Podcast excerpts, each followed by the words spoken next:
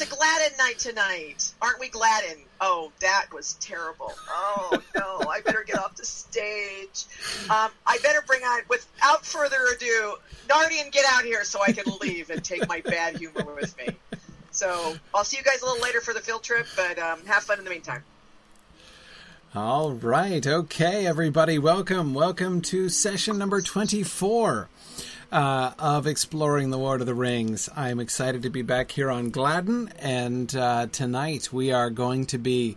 Uh, going back with uh, in the text anyway, we're going to be going back uh, into um, um, into the old forest and seeing uh, exactly how the trees respond uh, to Frodo's song, which the more and more I look at it, the more I think that uh, a bunch of what happens afterwards uh, is a fairly direct response to uh, to Frodo's song, actually. Um, so uh, tonight's uh, uh, the the title for tonight's class is "Wanderers in the Shadowed Land." Uh, again, picking up on Frodo's song. That, of course, was the first line of his song, which, as you will recall, uh, was uh, his sort of description of them. Right in in his like, let's cheer up and look on the and you know and keep our keep our, our spirits up kind of song that he was doing. But um, Anyway, so uh, so that's what we're we're going to see what happens. In fact, to the Wanderers in the Shadowed Land, and of course, it doesn't exactly play out uh, like Frodo's song. Um, but first, as always, I have a couple of questions uh, that people have sent. In fact, there were a bunch of questions, but I only I, I had to uh, only choose a couple uh, here uh, today. So. Uh, so, we'll do, oh, by the way, I wanted to, to mention before we start, before I read the first question, um, we have uh, we have been working behind the scenes. We have several uh, uh, we have several blind students who have been working with us and have been very patient uh, and have been working very hard with us to get an alternative. The normal chat mechanisms that we use, um, like Discord and stuff, just doesn't. It's not really suited. It's not really accessible uh, to uh, to the to, for the for the for software designed for the visually impaired. So we have we have a separate uh, chat mechanism that we use. Um, so I just wanted to, to mention that if there are others uh, out there that I mean we happen to uh, be connected uh, with these uh, with this enthusiastic and connected group uh, of blind folks that have been working with us really really really well, and I'm really grateful for their time and effort in helping us iron out our procedures. Um, but anyway, like I said, if there if there are others who are listening and who would like to um, uh, you know, who would like to be able to participate in the chat as well, uh, please send us an email. Uh, you can send us an email at info at signum uh, at sig, sorry info at signumu.org, uh, and we'll uh, and we'll we'll we'll get that, and we will. Um, get you plugged in. So just wanted to make sure that we had that. I would love, by the way, and I think I've, I've mentioned this in the past, but I'll mention it again. Uh, I would love to be able to have uh, our our discussions here more accessible uh, to the hearing impaired, which is something we've never been able to do. Captioning is really expensive, unfortunately. Um, so, if anyone is uh, uh, a sign language interpreter who would like to come in, I'd love to work with you and see if maybe we could have somebody doing uh, uh, sign language interpretation. That would be really awesome. So, we'll see. Um, I just wanted to, again, throw that out there. We've never been able to get there yet, but I would really like to. So, all right. Um, so uh, uh, so let's so first question. Okay, first question. Um, this is uh, from Brandon Loveseed. Great question. One of the common themes in The Hobbit is the role luck plays in the quest's success. It is repeatedly pointed out that had things happened any other way, the quest would have failed. For example, had the dwarves not been captured by the elves and then escaped via the barrels, they would have found the old forest road impassable. Uh, though it is not called out, I believe we see this theme in The Lord of the Rings as well. What comes to mind is the absence of Gandalf here in this part of the story, though we have to look ahead to see the effects. Had Frodo received Gandalf's letter, or if Gandalf was there at Crickhollow, the hobbits would likely not have gone through the old forest, met Bombadil, received their swords, which Merry would later would use later to defeat the Witch King, or drawn the attention of Strider. Perhaps Merry and Pippin wouldn't even have come on the journey and and then not joined the Fellowship. I think this is something we should be keeping an eye on as we go through the story. Though, though it will be 2030 before we actually see the end, the effects of certain events. I'm not sure it's going to take until 2030, Brandon, but um, but I, I, I hear you. Um, and yes, I agree. I do think that we can see Tolkien thinking in these ways. The two things that I would say. First is just that I agree with you. Um, and you cite a really good example. Um, uh, with uh, with with Merry and Pippin. In fact, what uh, Brandon, what you were saying about Merry and Pippin not even coming along is really interesting. Um, they, of course, were determined to come along, but what would have happened if Gandalf had been there? Right? Had Gandalf made a different choice, right? If instead of heading straight south after Radagast, if instead he had been like, all right, you know, he, he was back in Bree, right? It was only a couple days journey really away from the Shire. If he had just said, you know what, forget it. I'm going back to Frodo. I'll park Frodo in Rivendell and then I'll go talk to Saruman, right? Had Gandalf done that, right? Had he come and been like, let's go right away. Would they have still brought Sam? I bet they would have, right? And in any case, I'm pretty sure that Sam would not have been left. Um, Merry and Pippin, though, it's a great question. I think uh, it's a, there's a, a, good argument to be made to say that Merry and Pippin might not have made it. Right? Um, you know, maybe they, maybe Gandalf would have spirited him away before Merry and Pippin even knew. Right? Again, hard to hard to pull that past Sam, but he could possibly have pulled it uh, past. Um, uh, past Merry and Pippin. Um, and but, so again, oh, we, we, certainly do see this pattern a lot. And Brandon, I, I, I applaud you in particular um, for drawing attention to the fact that uh, it's it's not just luck in this because we do see some just kind of lucky things uh, in the Hobbit, for instance. Like for instance, the the lucky fact that the key to the trolls uh, cave, uh, you know, the door to the troll's cave fell out of William's pocket before he turned into stone, right? Uh, you know, by good luck, we're told explicitly that that was a lucky stroke that that happened. But that's a different kind of luck uh, than the kind of luck that you point to, Brandon. But I think that the kind of luck you point to is the more significant one in the story, right? Um, specifically the things that look at the time like ill fortune, like particularly bad strokes of ill fortune, uh, throughout The Hobbit turn out to be the things which are a particular blessing, right? Like getting captured by goblins, right? And rerouted, Brandon, as you say, or getting captured and going off, the, making a bad choice and going off the path and getting caught by spiders and everything and ending up on the only safe path, path down the river uh, to the mountain that way. That kind of thing happens a lot in The Hobbit, and I certainly agree that we see that same pattern in The Lord of the Rings, uh, exactly as you say. But here's the other thing. Um, is that I don't I don't think we. Let me say that a different way. I think we need to be careful about how we um, how we describe that. I don't think it's just a question of. Okay, it is providence at work. I think. Um, you know, we just just did the class on Boethius in the Mythgard Academy, uh, so of course fate and providence are in my are in my mind. But I guess what I would say is we can, from a Boethian standpoint, we can see both fate and providence at work here. Um, we can see the providential plan working out. They don't understand how it's working out. The things look like just random bad fortune is happening to them, but it's not random bad fortune. The other thing, though, that I would say is that the choices that they make along the way. Um, take Merry and the sword, right? It's true. Merry would not be in a position to strike at the Witch King had he not had his sword from the barrow, right? Which he wouldn't have had if they hadn't chosen to go through the old forest. That's that's certainly true. So you can say, so see, it was providential that it worked out that they got their swords, that they went through the old. It's a good thing they went to the old forest, right? That was clearly the plan of providence in order to get them the swords so that they could have this way to run.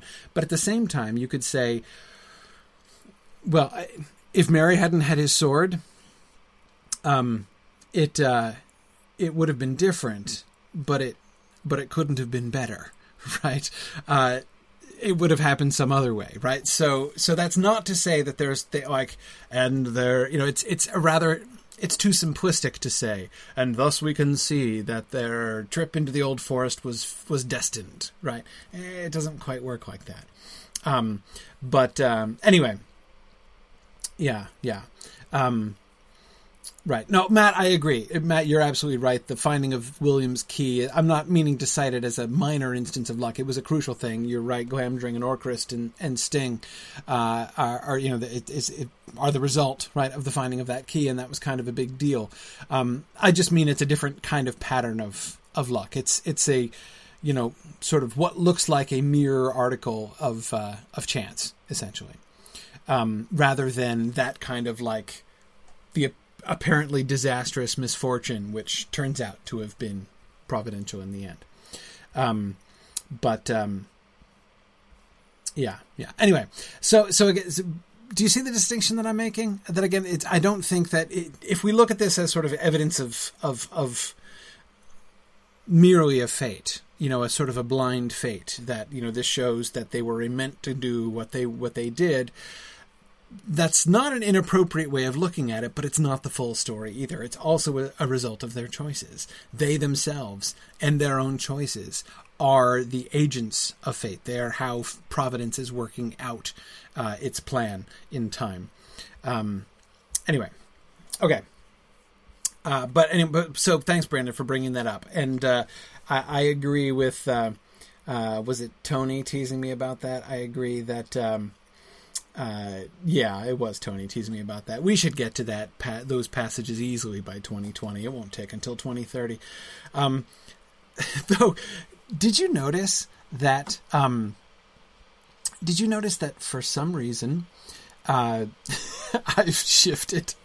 Okay, so have you noticed the progression? Right, um, I've, I've I've I've now officially embraced it. By the way, so you, you remember that I we did chapter one in like three weeks, which seemed like a long time at the time, but in retrospect was this blistering, incredible pace through. And no, keep joking about the pace. Um, every week I like have been skipping less until now, basically, pretty much officially. Uh, and I'm comfortable with this. Um, I'm I'm not I'm not skipping anything. I've been now for several weeks, basically going paragraph by paragraph through the entire book, skipping not a word, uh, so that what we're doing here together has has insensibly shifted from um, from a sort of class discussion, you know, where I like am preparing a lecture on the chapter, uh, to more of a, a, a sort of a, a, a, commentary, you know, as we're going a sort of a commentary track on the story as we go along. Um, but that's fine actually. Uh, I, have decided just to totally embrace that, actually, and that's kind of my plan for the whole rest of the time. I'm, I'm just going to go. I'm, I'm, I'm not going to skip a word. I'm going to go paragraph by paragraph through the entire Lord of the Rings. And the primary reason I was thinking this is like, you know, I've always wanted to do that. Actually, I've always wanted to go through and and and and and just you know do exactly that. Do a just just a gloss of the text rather than uh, rather than kind of picking and uh, uh, and and and choosing that's a good thing to do too. That's that's that's very you know a, a perfectly admirable uh, way to do it. But I've always wanted to do the sort of gloss commentary thing, and uh, and recently I've been like, when am I going to get another chance? I mean, what am I going to go back after this and be like, and now this time more slowly, right? No, I mean this is this is this is my chance, right? I'm going to be doing this for like five years or something, so so let's do this. Um, it's uh, it's uh, it's excellent. So, um, yeah, John says, I'm looking forward to the class where we don't get through a full paragraph and settle for a single sentence. Well, John, I think, I think Frodo's dream was the smallest amount of text we've covered in a single session at any point so far. Uh, we'll see. We'll see if we beat that record uh, later on down the road. Um, uh, yeah, Tony, like, like, an annotated Lord of the Rings. That is exactly. You know, that was my first imp- when I wrote my Hobbit book. That was my first impulse. Like what what I really wanted uh, was like to have the text of the Hobbit and then commentary along the side, um, kind of like Anderson's book. But of course, uh, D- Douglas Anderson's annotated Hobbit, which is awesome by the way, but it's a totally different thing from what I want to do. Um, uh, you know, Doug knows everything about the Hobbit, about the editions of the Hobbit and uh, different texts of the Hobbit and, and variations and and uh, uh, you know uh, his collection of awesome pictures and stuff. I mean, the annotated Hobbit is great, but it contains all kinds of things that I don't have and is totally different from what I wanted to do. Um, so um, so yeah, yeah, this is basically uh, this is basically going to be that, you know, um, a sort of uh, commentary. So it's going to be fun. I'm pretty excited. Okay. Um, all right, let's uh, let's go one more question, and this one specifically about uh, Frodo's song, which I thought was a really good question from from Roy. I got this one by email. Is this chapter an uncomfortable example of hobbits being orcish? Verlyn Flieger writes about this in Green Suns and Faërie, uh, her book that was released, what was it, 2012, I think, uh, in the essay Taking the Part of Trees Eco Conflict in Middle Earth. In Tolkien's world, morality is often marked by people or by a people or species attitude attitude towards trees. There are examples of, of this everywhere. Uh, Treebeard referring to orcs cutting down trees to rot or to feed fires. Orcs work in Ithilien as a sign of evil infecting that land. Saruman's treatment of trees in Isengard is one of the visible signs that he has turned evil. And finally, the scouring of the Shire, the cutting down of trees, is again a marker of evil. All this goes back to the Hobbits' bonfire, the building of the hedge, and their overall treatment of the old forest is something quite orcish. Flieger makes the point that when the Bucklanders built the hedge, they were stopping an entirely natural phenomenon trees growing and spreading. There's nothing wrong with the forest expanding. In fact, it's what forests do, until they come across barriers like the Brandywine. You could say that Buckland is an inherent intrusion into the trees. It's only natural that the trees would retaliate against the hedge. When they did, the hobbits cut down and burned many trees in orcish fashion. When you add that, when you add all of that to what you were referring to on Tuesday, Frodo's weirdly orcish song, etc., it paints a really uncomfortable picture of hobbits, a sort of dark side of the Shire, if you will. Um, okay, that's um,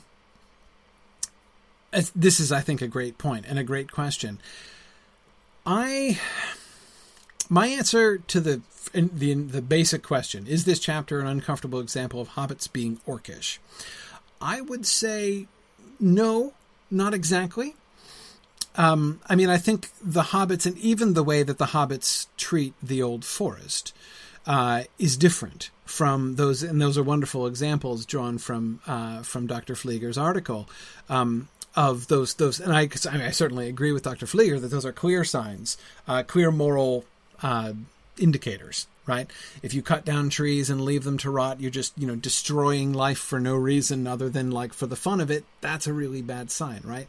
But that's different from how the hobbits treat the old forest. The way, however, that I sort of agree with this, again, I wouldn't go so far as to call it orcish, but I often think, um, I often find that people over idealize the Shire. Right? People will talk about hobbits as if like hobbit culture were entirely peaceful, benevolent, and wonderful, right?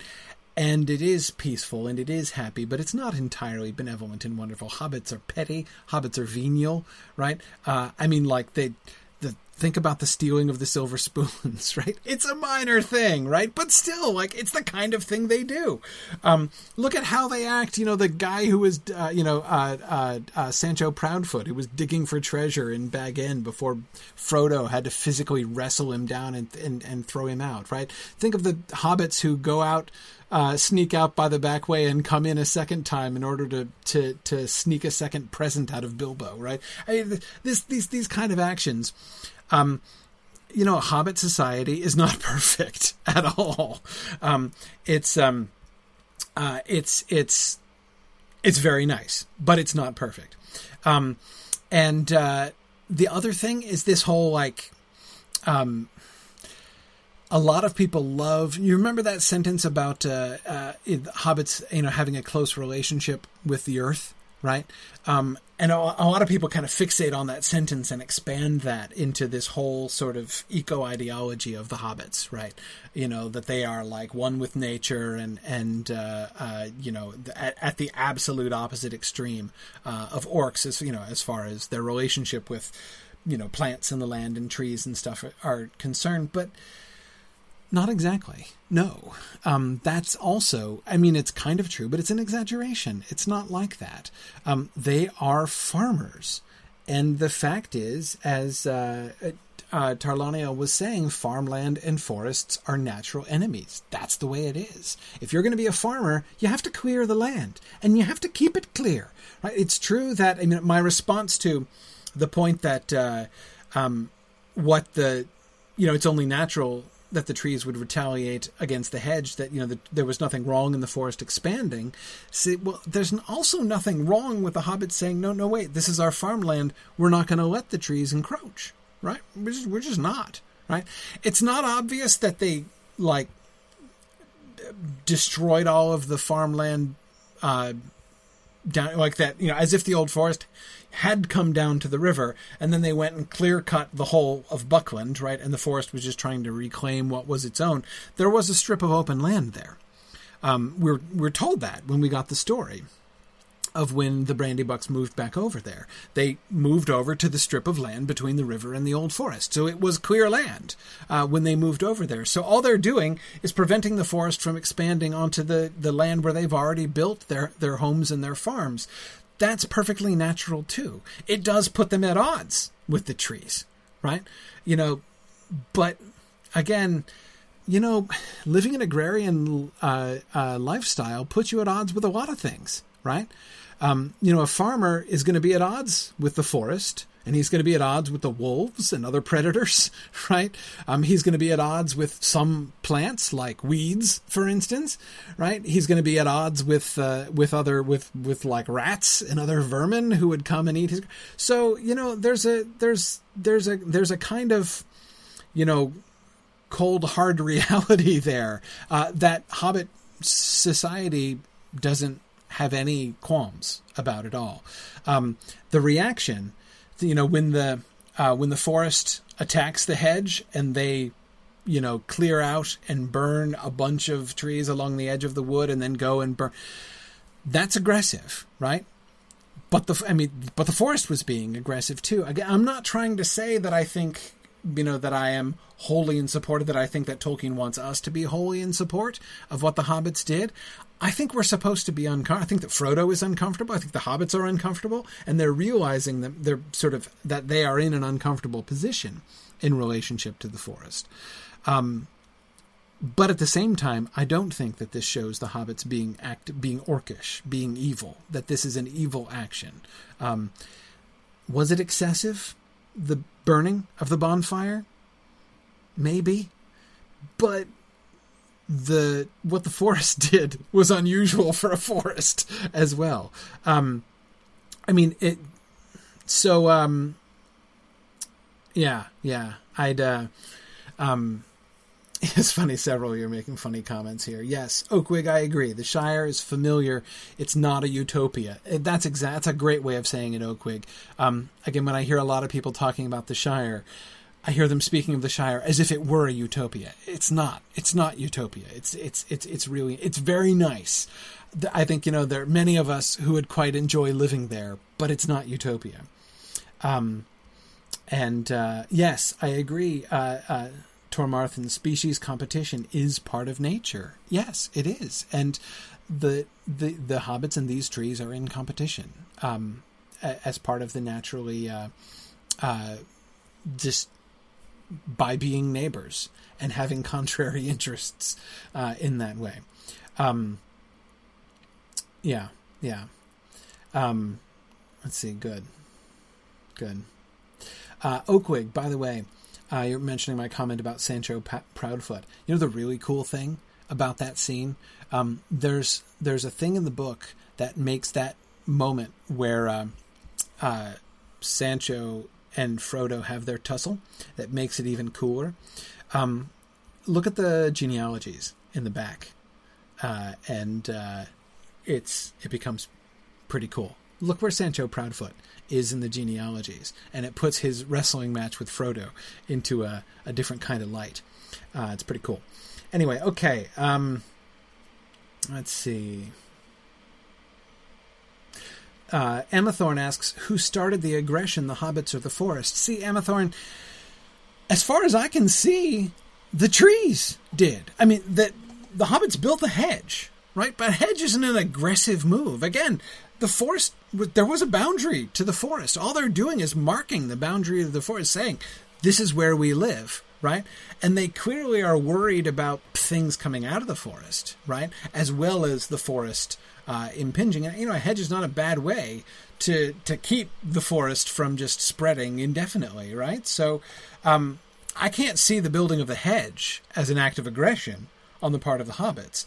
Um, it's the trees who attack the hedge, right? Um, were they provoked? You know, to it. you know, there's probably two sides of this story, right? We don't know everything that went uh, uh, that went uh, that went up to that. Remember, we learned about this from um, uh, from Merry, and he doesn't even believe the old story completely, as we were seeing last time. Um, I just saw quickly. I didn't see who it was, but I saw quickly uh, on Twitter. Are there Ents in the forest? We don't know.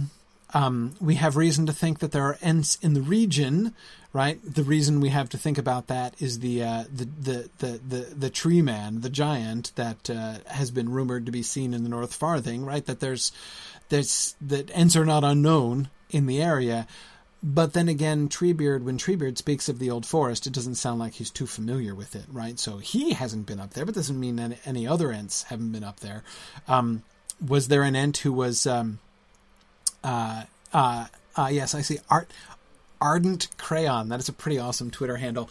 Um, it used to be connected to Fangorn. Well, yes, Treebeard says that the old forest and Fangorn used to be two different parts of this one primeval forest that spread all the way across uh, the the continent. So, in that sense, but it doesn't mean that it was like a part of uh, a part of of Fangorn exactly.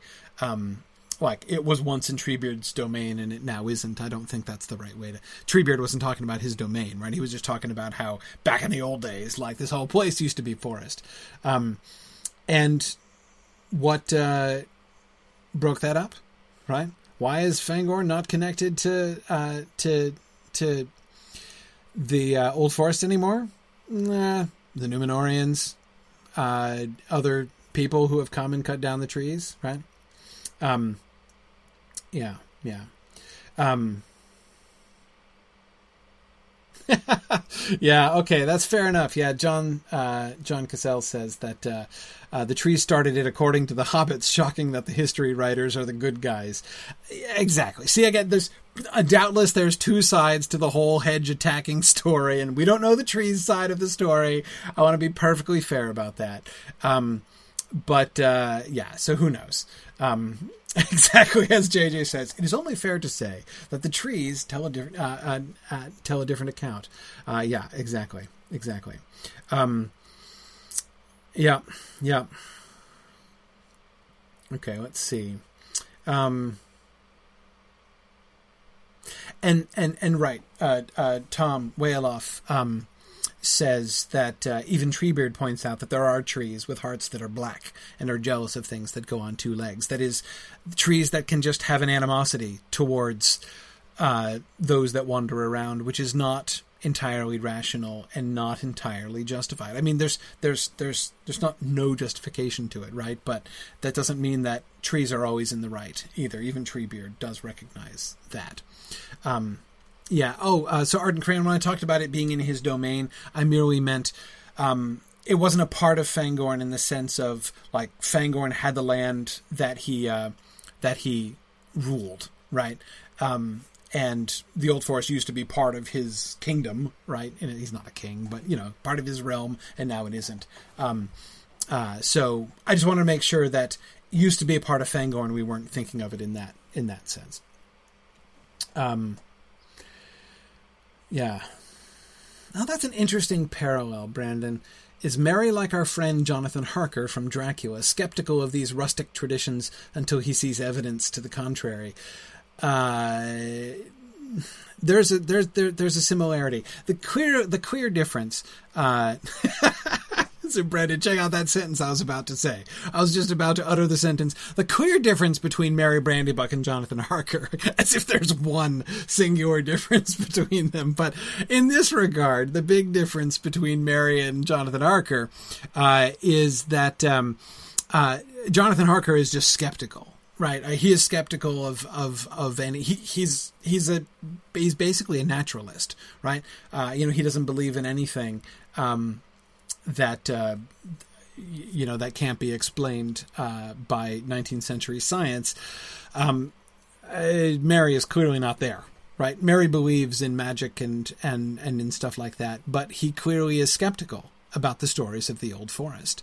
Um, he doesn't believe he he he heaps scorn upon the the sort of stories that Fatty's nurses used to tell him, right about wolves and goblins and that kind of thing. There's nothing none of that kind of nonsense that goes on in the old forest, right? But there's this the thing about the trees, and he's less. He does not heap scorn upon it like he does this the story that Fatty's nurses used to tell him. But he is also he clearly reserves judgment. He doesn't seem to believe that the trees actually move, uh, and which again I think we can see. Was like these trees do shift, right? Uh, as if he's now finally convinced. So there's some similarity there, Brandon, but clearly the framework is not the same. So it's uh, um, it's uh, it's it's not exactly the same situation. Um,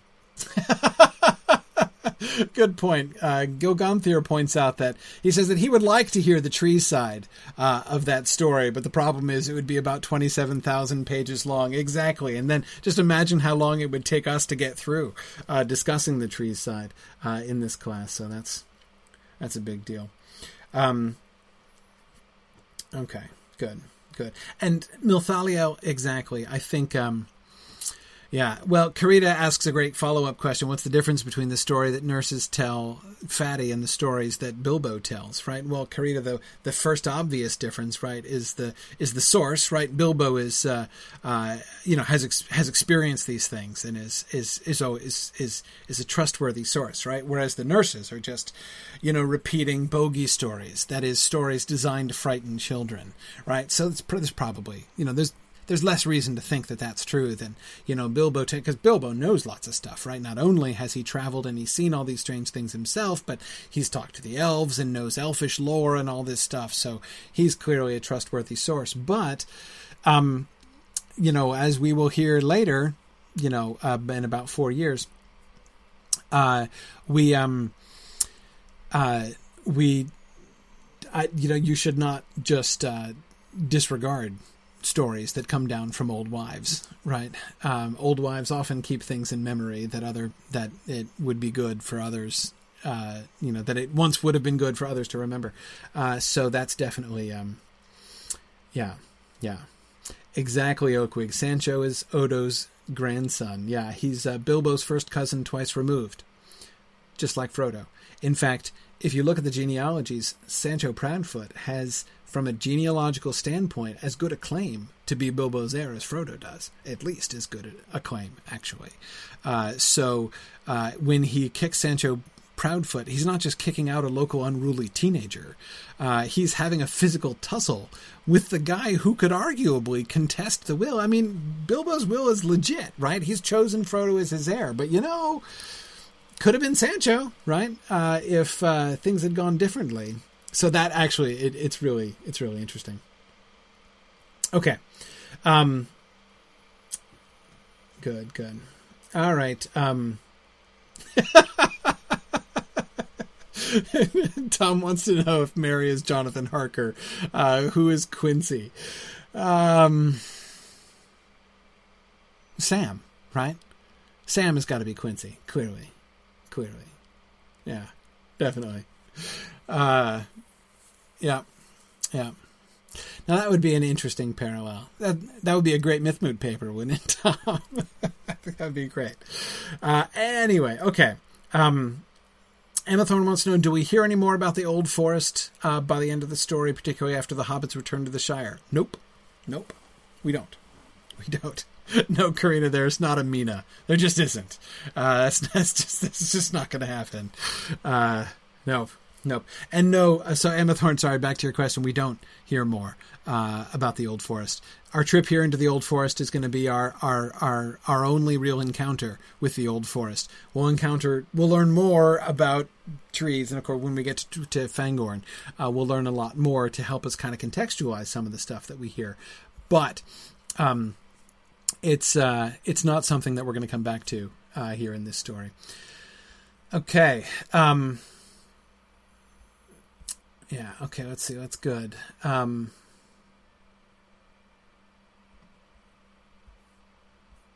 okay. Uh, let's see. Let's see. Uh, the guy whose uh, name translates to the Lord of the Rings is asking me if we've ever discussed the title of the books, The Lord of the Rings. Uh, no, we didn't. But I should get on to talking about the story. Uh, I would encourage you go to the discussion boards uh, at uh, lotro.mythgard.org and post that, and I'll see if we can do that at the beginning of next time because I think that that would be interesting. But um, anyway, okay. Um, let's uh, let's let's get to the text here. So Frodo just sang his song, and just felt the oppression. Remember, his voice falters, and he um, he uh, uh, you know that we, we we got that what seems to be a counterspell by the trees, right? Not to mention the the falling branch, right? And Merry kind of trying to not exactly pass it off, but um, but um, trying to uh, um, lighten things up. Merry is is always trying to keep people's spirits up, right? He's uh, he's doing a good job. He's doing a good leader leadership job in that respect, anyway. Even if perhaps he's not doing the best possible leadership job in uh, other respects, but um, anyway, okay. He spoke cheerfully. This is Merry, of course, as if he, uh, as and if he felt any great anxiety, he did not show it. The others did not answer. They were depressed. A heavy weight was settling steadily on Frodo's heart, and he regretted now with every step forward that he had ever thought of challenging the menace of the trees. He was indeed just about to stop and propose going back, if that was still possible, when things took a new turn. The path stopped climbing, and became for a while nearly level. The dark trees drew aside, and ahead they could see the path going almost straight forward. Before them, but some distance off, there stood a green hilltop, treeless, rising like a bald head out of the encircling wood. The path seemed to be making directly for it. Okay. Milthalio, I agree. Merry is very strong here. Um, he is a, he is a he is a strong leader. He was the one who was taking the lead, right? He was the one who had decided they would go into the old forest, to encourage them to go into the old forest, who said he would lead them through the old forest, and he's not only attempting to guide them, uh, but uh, but he is uh, he is leading them in an in in in sort of a, a, a, larger sense as well, right? He is he is acting as a leader uh, to everybody, and I think he's doing he's doing great. Um, but uh, yeah, yeah. Julia says that uh, Frodo's not showing brilliant bravery and leadership here. Yeah, no, not so much, right? And it's interesting that Frodo himself isn't. Uh, you know, Frodo really cedes the leadership role to Merry here, uh, and that's actually going to be an interesting thing to see. Let's let's continue to watch the dynamics among the hobbits, right? Um, especially with Merry and Frodo um, because that's really the question, right? Pippin is not taking a leadership role at any point, right? Sam is certainly not going to put himself forward into a leadership position. Uh, with Merry and Frodo, how is that exactly gonna gonna work out? So far, it's all Merry, right? Um, again, not just in the sort of mechanics of guiding them. Um, uh, good. Um,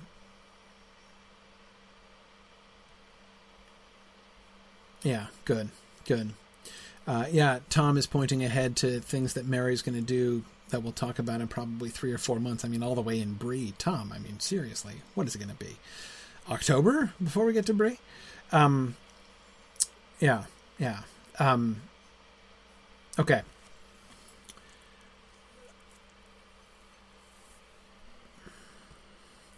Several of you, Matt and um, uh, Lady Schmebulok are both suggesting that Frodo isn't really suited for leadership, doesn't really want leadership, um, and that's that's interesting. That's interesting. Tom says we just need to make sure we get to Weathertop by October sixth, right? Well, that would be fun, wouldn't it? Um, yeah, yeah. Um, and yes, Blue Wizard, I agree. I, I strongly dislike how Merry and Pippin were treated in the films, especially the the the that the accidental encounter with them, as you point out, rather than the uh, um, rather than the the intention, you know, the the conviction to go with him from the beginning. It's a it's, it's an important element of their of their characters, and I like them better with it. Uh, uh, Ethelod yes, yes, says that. Uh, well, who who do you think is being more like Hazel? Um, Merry is acting kind of like Hazel here, right? In the way that he tries to keep their spirits up. Um, Merry's comments are, are, are rather Hazel like, I would say. Um, yeah, yeah. Anyway, back to our passage here. I think that you guys are now just trying to divert me and seeing how long you can make me take. Um, but uh, anyway, what do we make of this path here? Now, remember, we've already gotten stuff about the paths before, right? Something makes paths. Um, and, uh, uh, and oh, interesting. Karita suggesting a parallel between Frodo and Fiver. See, Karita, that's a Mythmoot paper right there. that would be an interesting comparison. Um, but anyhow, anyway, okay. Paths, right? Something makes paths, and the the trees do shift around, right? And we were talking about that last time. It seems to me fairly clear that the paths that they're seeing are paths that are made by the trees, not by something always walking in amongst the trees, right?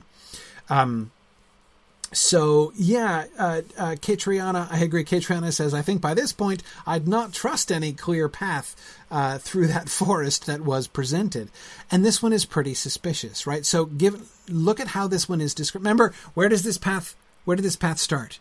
Where did this path start? What dots is the forest connecting? Right? It started with the with the bonfire glade, right? Started the bonfire glade and led out of the bonfire glade. So they're following the path that leads out of the bonfire glade, right? And look at what we get about the path, right? Um, uh, so we have uh, the the path they they were on was uh, uh had been climbing, right? It stops climbing, right? And uh, they can see the path going almost straight forward. I mean, look at this beautiful path going almost straight in f- front of them across this flat land, right? And then down the path, they can see this hill, right? And the path seems to be making directly for it. Well, isn't that nice, right? Isn't that convenient? Um, yeah, yeah, and Stephanie, yeah, and it's a treeless hill, right? Yes, yes. Um, what do we make of that? Um,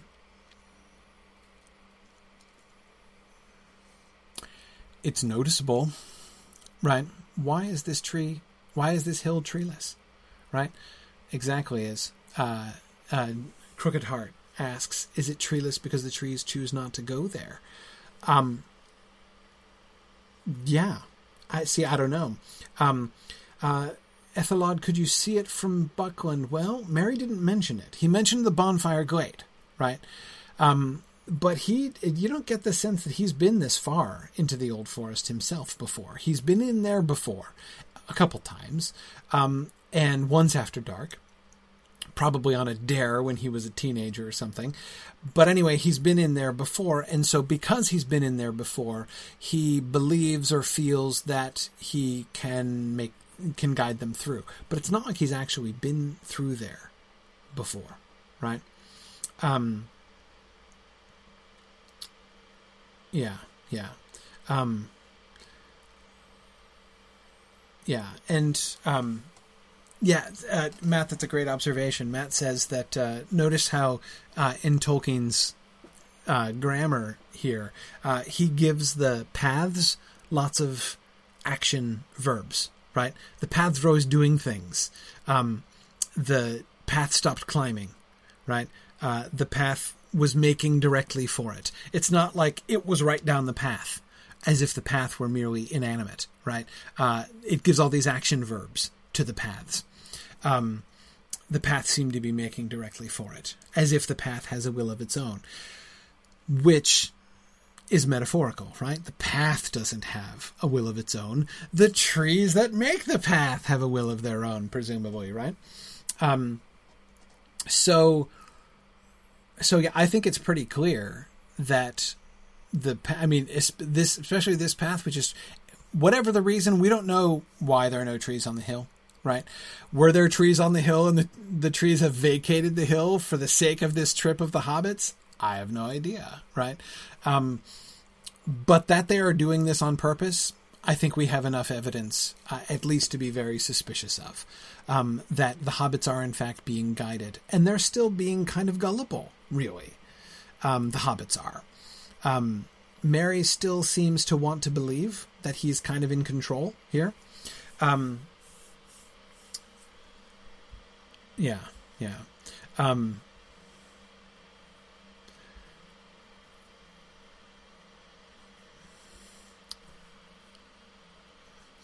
Frodo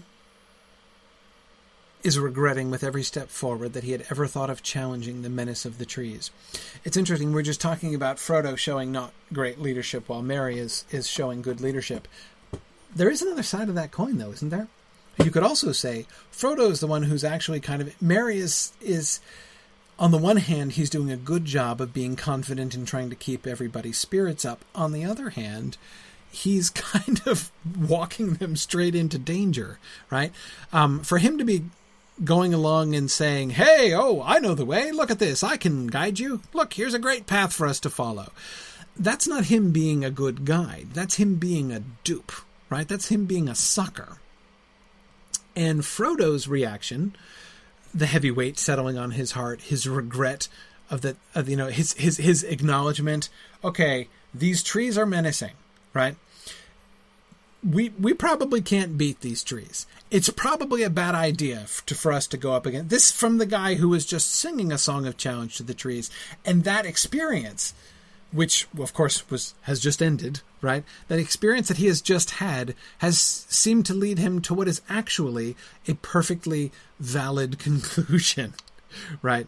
Um, that he um, that he should not perhaps that they really they're not going to win this battle, right? Whereas Merry is kind of blithely, uh, you know, sort of carrying on through. Um, yeah, yeah. Um, yeah. Do rangers go through the old forest? Ethelod asks. Go through? Hmm. Yeah, exactly, Karita. Saying the wrong thing confidently is still saying the wrong thing. Exactly. Do rangers go through the old forest? Do they wander around in here randomly? Well, we don't know. Um, Aragorn has clear. When we meet Aragorn, we'll see that he has clearly met. You know, he knows Tom Bombadil, uh, so he um, must have been there at some point in the past. Um, but that doesn't mean that rangers, you know, often hang out here. Exactly, Tom is just pointing out the same thing yeah. Um,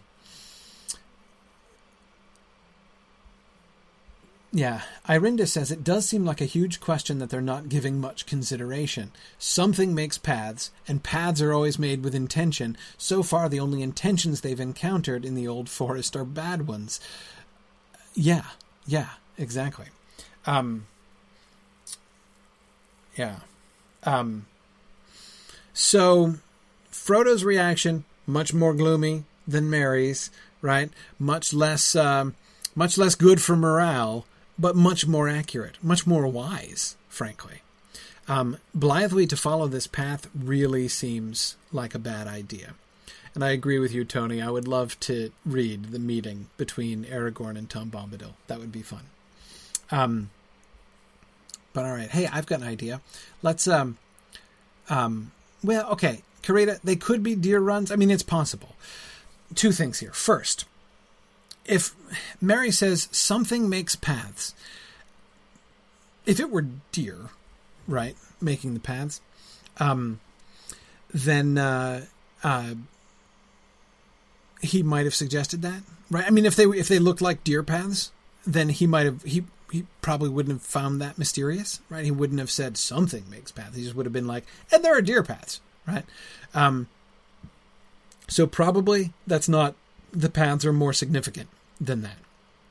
Um, and Karita, I don't see any reason to think that there are not deer in the old forest. We don't know. I mean, as you say, they're not mentioned. I don't recall any reference to anything like that, but I don't see any reason to think that there aren't any deer in the old forest. Um, but I think that the paths we're talking about are something more significant than that, or else it wouldn't even really necessarily be a question. Um, yeah, yeah. Um, okay. Hey, I know. Let's move on to the second passage. And now they hurried forward again, delighted with the thought of climbing for a while above the roof, the roof of the forest. The path dipped, and then again began to climb upwards, leading them at last to the foot of the steep hillside. There it left the trees and faded into the turf. The path. Notice, again, Matt, just as Matt was pointing out, notice how the path is continuing to have all these action verbs, right? It dips and begins to climb, and then it left the trees, the path leaves the trees. Um, and uh, faded into the turf. The wood stood all round the hill like thick hair that ended sharply in a circle round a shaven crown. The hobbits led their ponies up, winding round and round till they reached the top. There they stood and gazed about them. The air was gleaming and sunlit, but hazy, and they could not see to any great distance. Near at hand the mist was now almost gone, though here and there it lay in hollows of the wood, and to the south of them, out of a deep fold cutting right across the forest, the fog still rose like steam or wisps of white smoke. Okay. Um, yeah. Tony, I agree with you, by the way. Um, Tony says that what must be mysterious about the paths is that, is that, they look like paths made by people where no people are supposed to be living. Uh, Tony, I agree that that must be what Merry is implying. Uh, when he says something make paths, again, if, if it were explicable by some obvious animal path, it would. But yeah, that that does seem to be that does seem to be it. Um, yeah, yeah. Um, okay.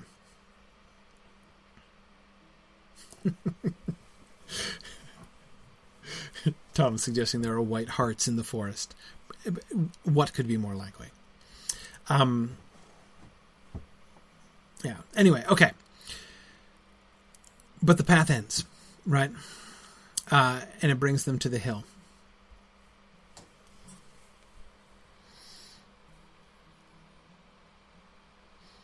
What do we notice here? What do you see? First, I agree, um, Karita, yeah, the steam and the fog looks very, very ghostly, very mysterious, and especially where is the mist? Where is the fog? Concentrated? The fog is concentrated. Uh, where is it? Uh, in in hollows of the wood, and to the south of them, out of a deep fold cutting right across the forest. What is the deep fold cutting right across the forest? Of course, it's the valley of the Withywindle, as Merry is about to explain to them. Right. Uh, so from the the Withywindle, and this is lovely, right? this is a, a, a, a, wonderful sort of Tolkienian description, right? Because on the one hand, uh, this is a Tolkienian description. Uh, this is an accurate description, right? Down in the lowlands, the fog would remain longest, and not only that, but of course, where it's most humid, down by the water, right, is where the the mist and the fog is going to remain. So this is perfectly true like perfectly accurate from a naturalistic standpoint, and yet, of course, it also uh, is really evocative on the symbolic or mythic level as well. Uh, that the, the the the confounding mist and fog. Remember the the sort of the mist that overlay everything when they were leaving in the morning, right before dawn, going across Buckland to the gate, um, uh, and now almost all of that mist is gone, but it still lingers at some deep parts of the forest, and especially all over down in the, in the Withywindle Valley. And yes, James, they can't see any great distance, right? So they're brought to a lookout. And I say brought to, because they were brought. The path brought them, right? We see the path doing all these active things. The path has brought them to this hill. And from this hill, they can look out and see Mm, but they can't actually see all that far, right? Which is interesting. Um, Brandon asks, "Do the trees want them to stop here?" Well, that's my question, Brad. That's the question I found myself asking when I came here. Since, as we talked about, the making of these paths seems to be the plan of the forest. The forest seems to be bringing them here, straight here, and straight here from the bonfire glade, right? Direct path from the bonfire glade to the bald hill. Why? Why is it bringing them here? Why is it bringing them here? And then that's when I couldn't help but remember Frodo's song, right? What did Frodo sing about? O wanderers in the shadowed land, despair not, for though dark they stand, all woods that be must end at last, and see the open sun go past. Right? Those that's the, the first four lines of Frodo's song, right? And what is what is the response? What is the response of the trees? Right? Uh, to the wanderers in the shadowed land.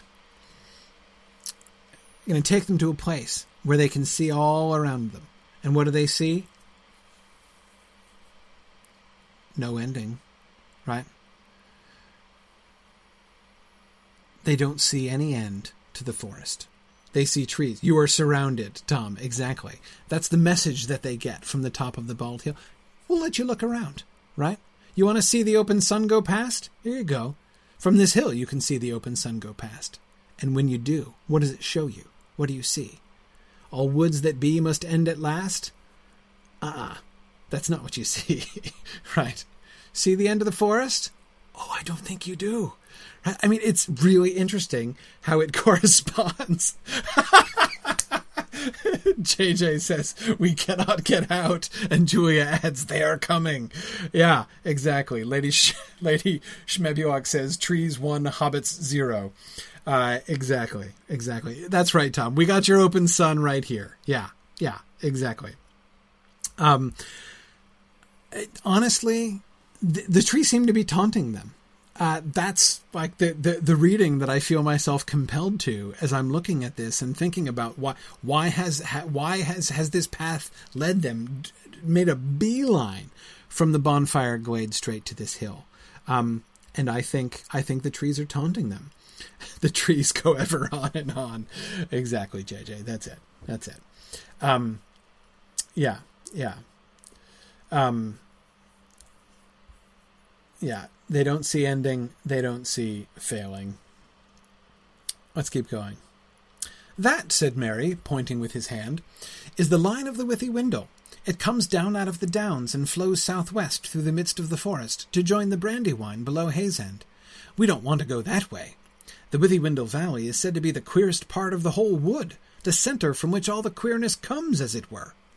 The others looked in the direction that Merry pointed out, but they could see little but mists over the damp and deep cut valley, and beyond it the southern half of the forest faded from view. The sun on the hilltop was now getting hot. It must have been about eleven o'clock, but the autumn haze still prevented them from seeing much in other directions. They're in the northern part of the forest. The forest extends furthest out to the south of them right? They're trying to get to the northern edge of the forest because their whole idea was just to cut through the forest as a way of getting uh, back to the road, right? But getting back to the road by a way that was not going to be watched because they figured the exit from Buckland up to the road was going to be watched. So it's not like the idea of theirs was to cut straight across the forest. Perish the thought, because if they go straight across the forest, they'll end up in the Barrow Downs, which is the last place they want to be.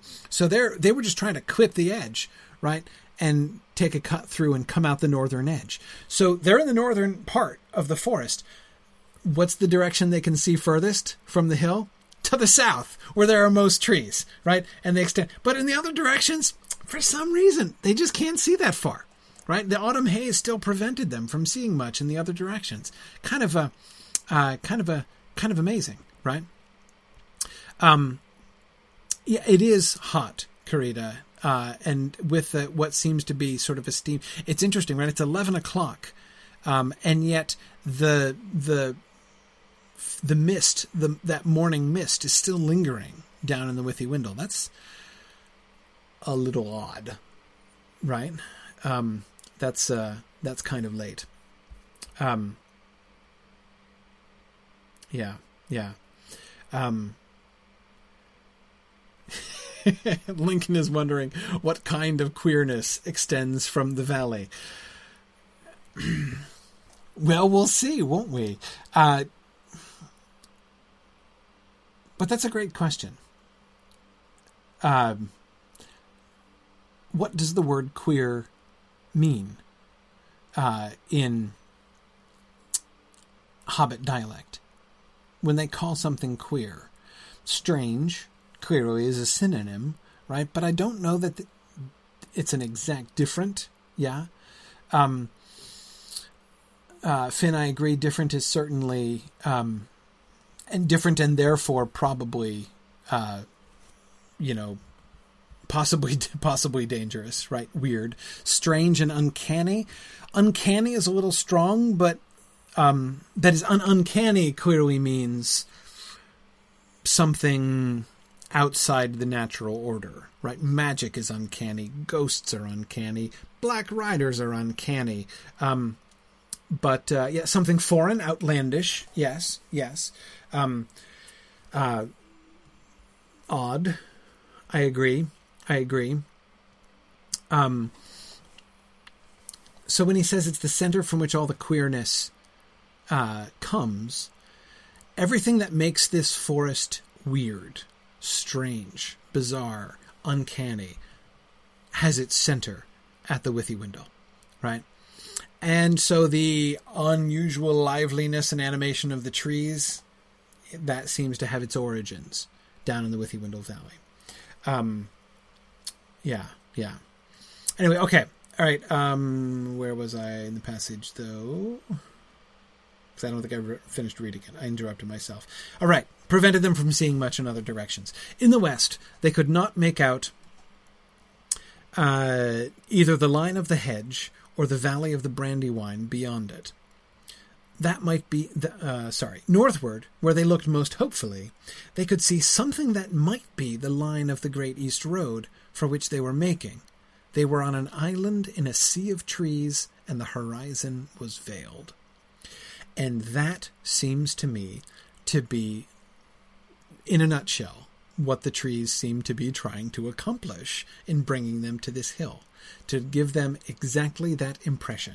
You are on an island. It's like bringing them to this island is like marooning them, right? on a desert island, an island in a sea of trees, and the horizon is veiled. Um, yeah, yeah. Um,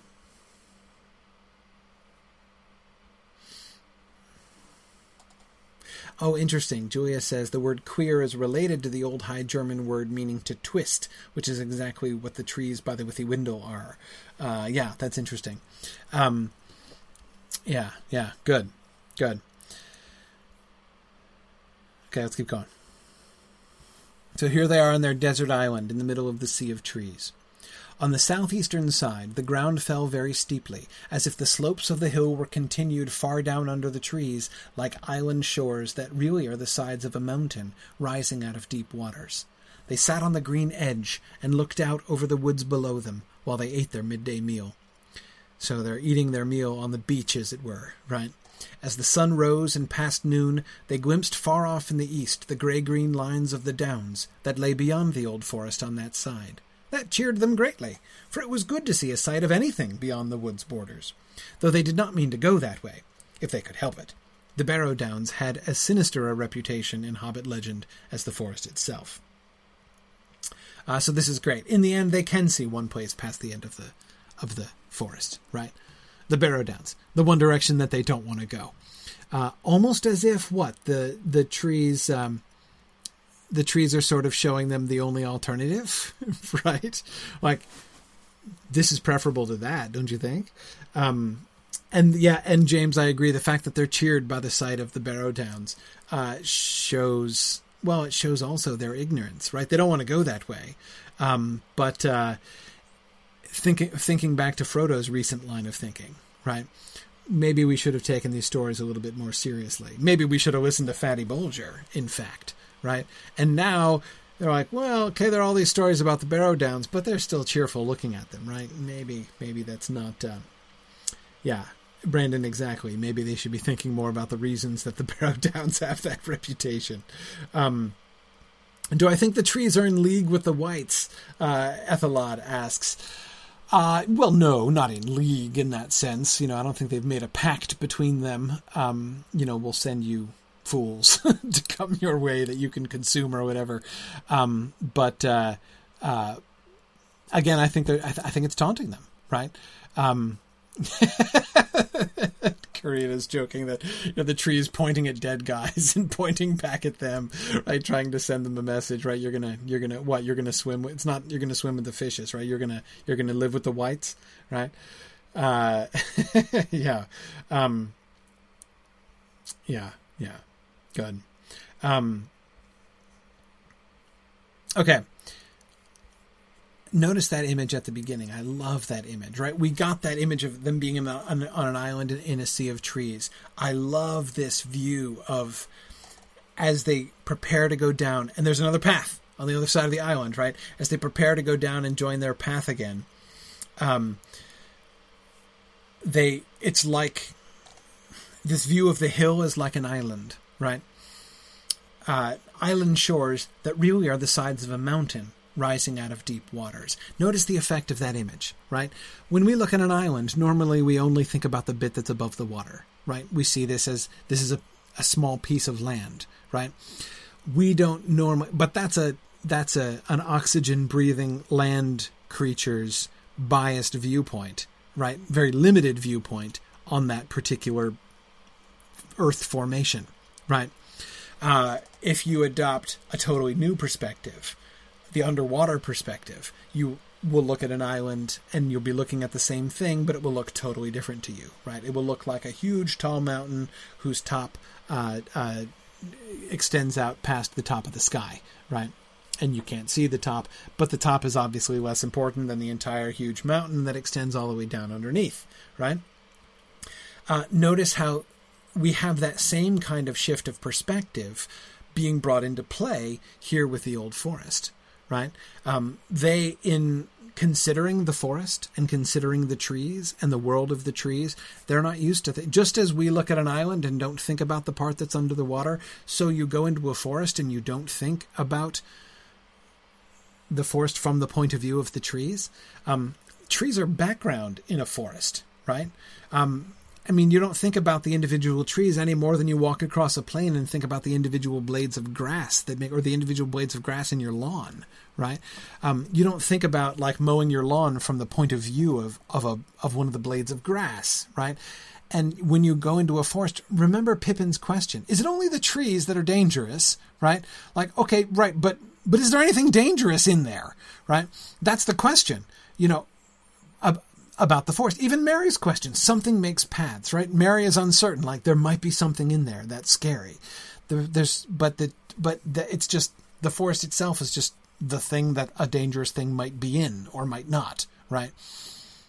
But when you flip it around, right, when you go under the surface of the water, uh, things look very, very different, and I love that that parallel here.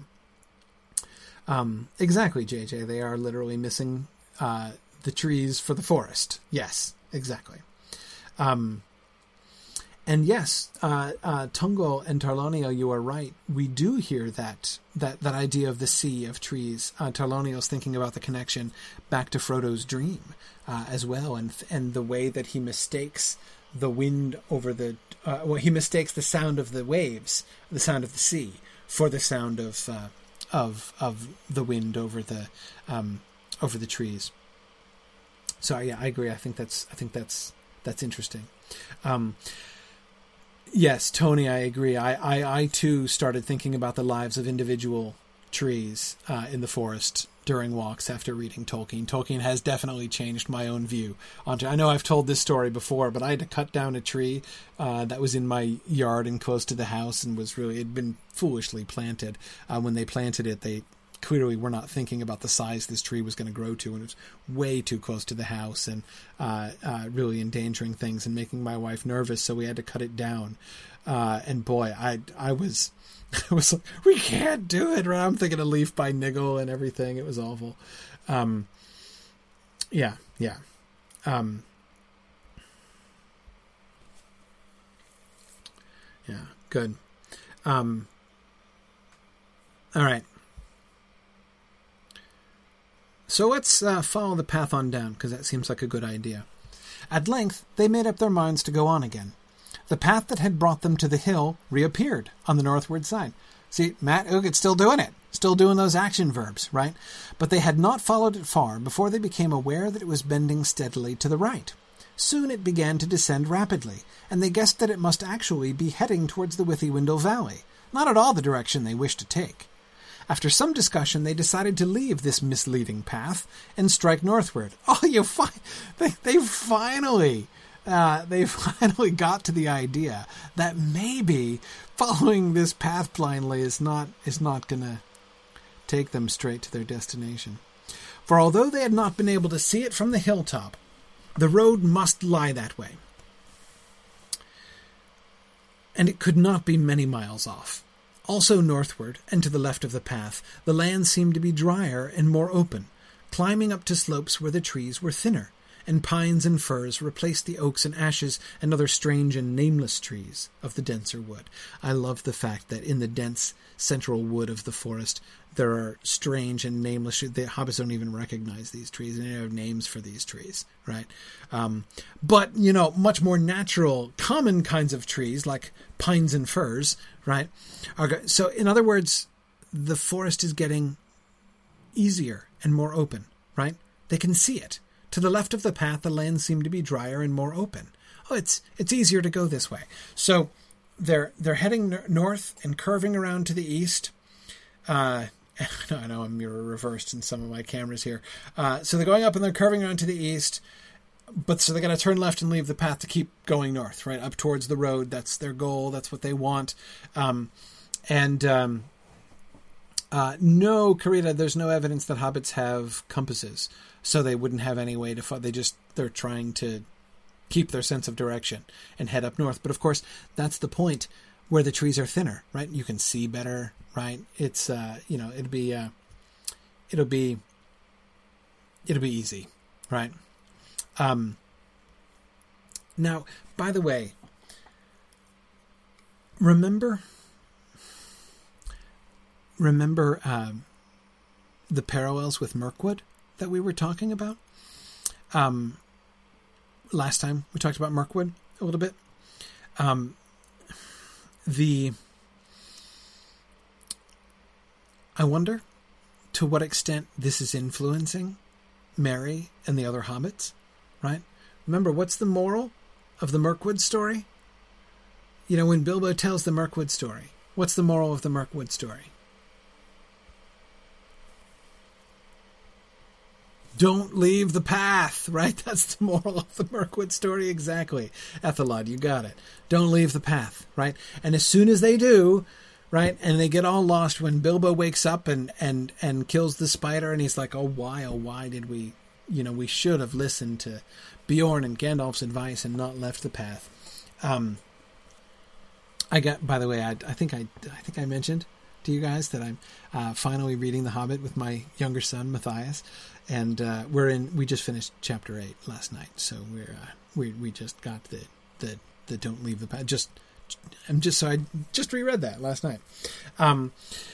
Anyway, yeah. So um. So I, I wonder if that influences them. This uh, proclivity that they have of being like, hey, look, here's a path. Let's just go straight down the path here. Ethelod, he's nine. Uh, we're reading it together. He's nine.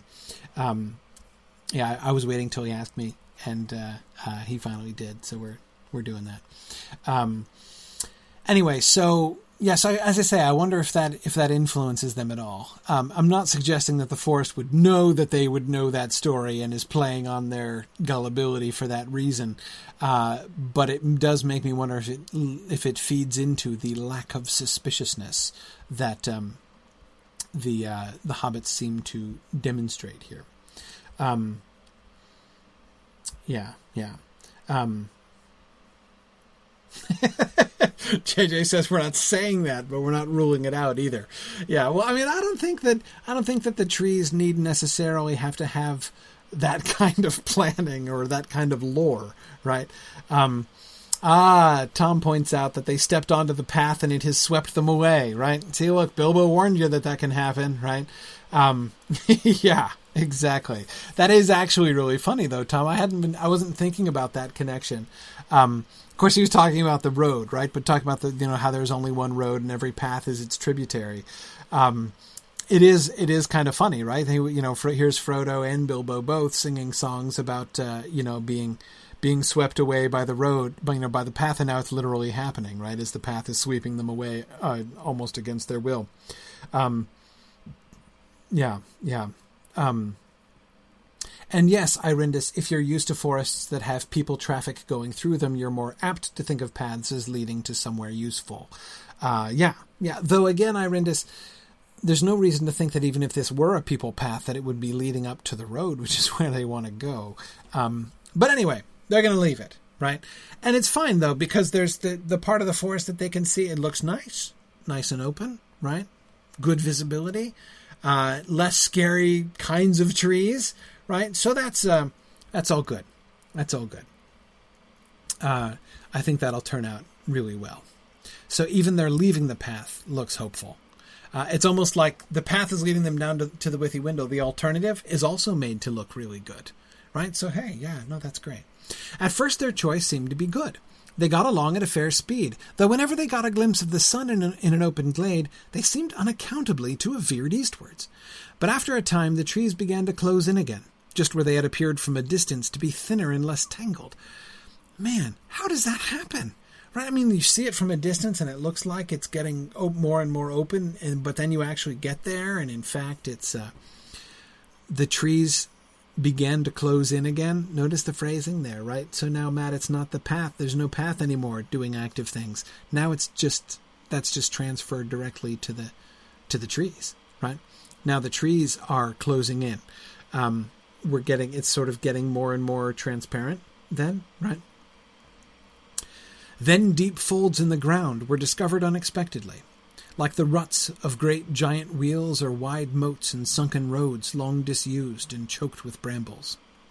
These lay usually right across their line of march, and could only be crossed by scrambling down and out again, which was troublesome and difficult with their ponies.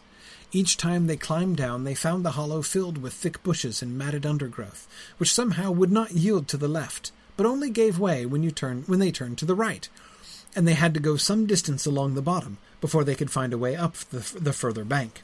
Each time they clambered out, the trees seemed deeper and darker, and always to the left and upwards it was most difficult to find a way, and they were forced to the right and downwards. Again, I think it's very clear. Uh, again, if, if we, like Merry, retained any questions about whether or not the trees are moving, whether the trees are actually forcing them in a particular direction, whether the trees are, are, are shifting around, even in fact, how how was that managed with the tree with the things looking open from a distance? And then was that an illusion? Like it looked open but then it, it really wasn't? I'm not convinced of that.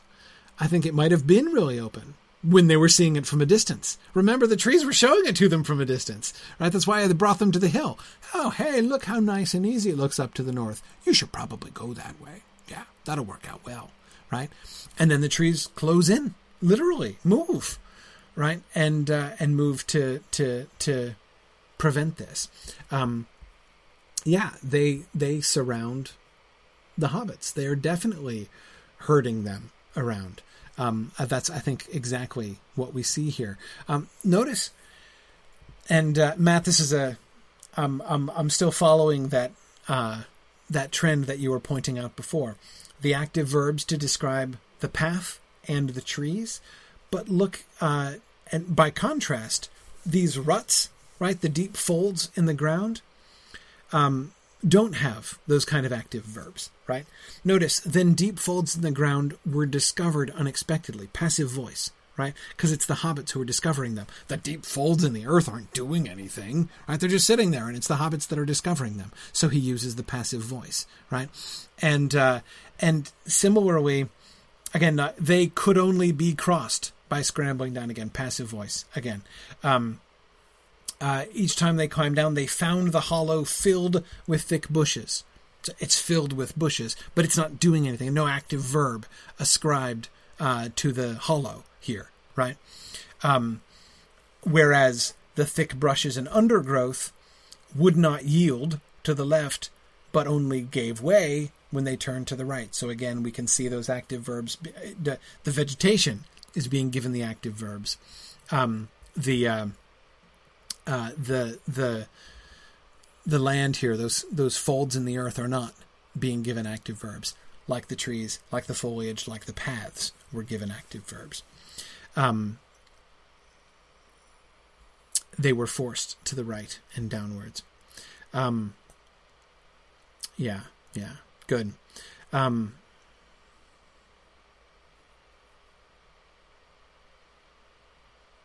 yeah, uh, uh, uh, Arthur. I'll call you Arthur.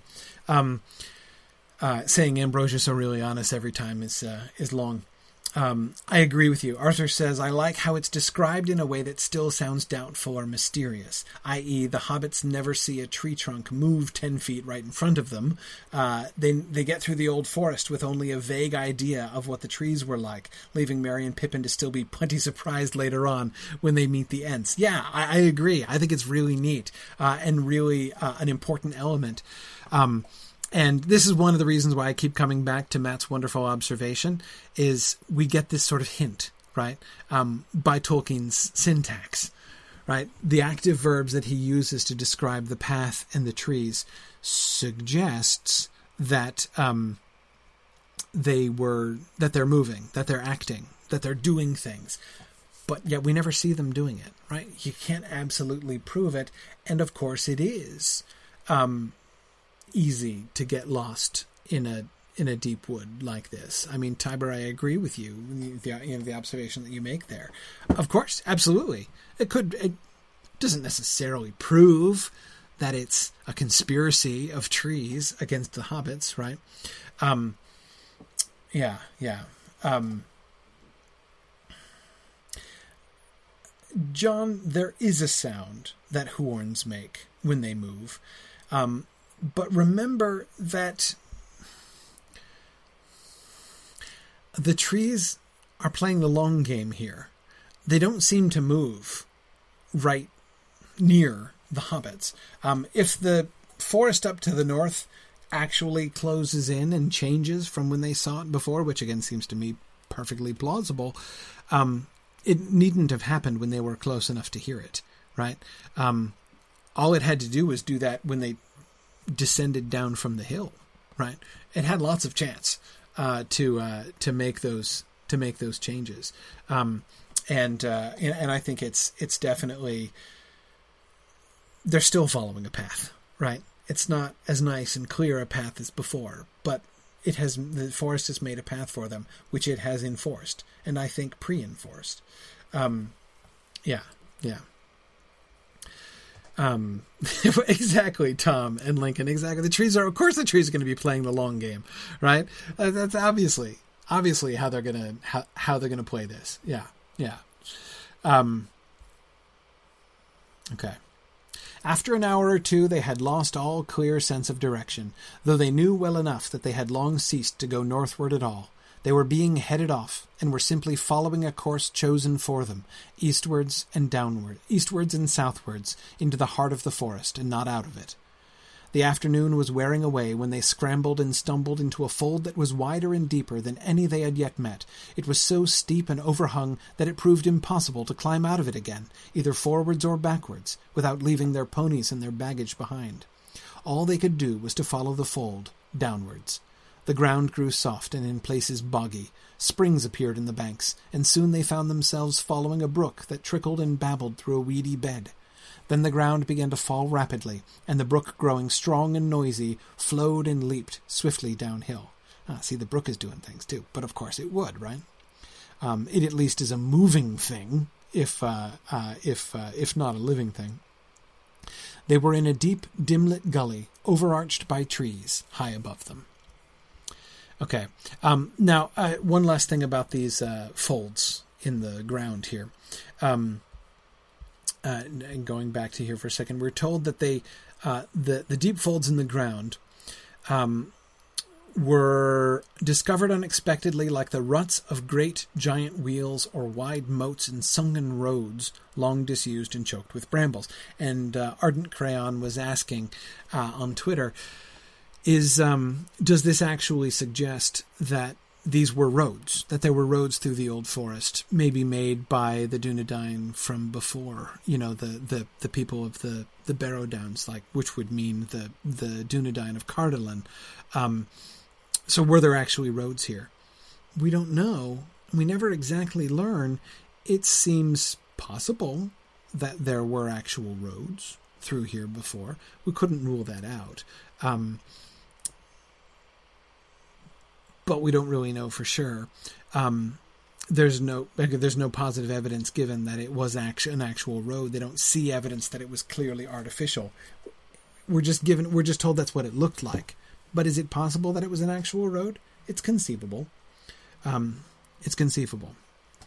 And uh, in any case, these folds are being used by the trees, by the forest, right? Um, this is why the path has been laid in this direction, so that they would eventually, once the hobbits got channeled into one of these ruts that they can't get out of, which is, of course, exactly what happens next uh, here on the passage that we just read, um, then they uh, uh, then they can't they can't get out, and they end up being brought straight down to the Withy Withywindle, right? Which is just where they're supposed to go, apparently. Um, but Arden Cran, I agree that, that that you know, is there a possibility that this is a hint of some old story, some old kingdom that we don't know of? Yes, there are lots of hints like that of untold stories and uh, uh, you know undescribed vistas, both physical and historical, right? That we don't ever see to the end of. So yes, quite possible, quite possible. Um, yeah, yeah. Um,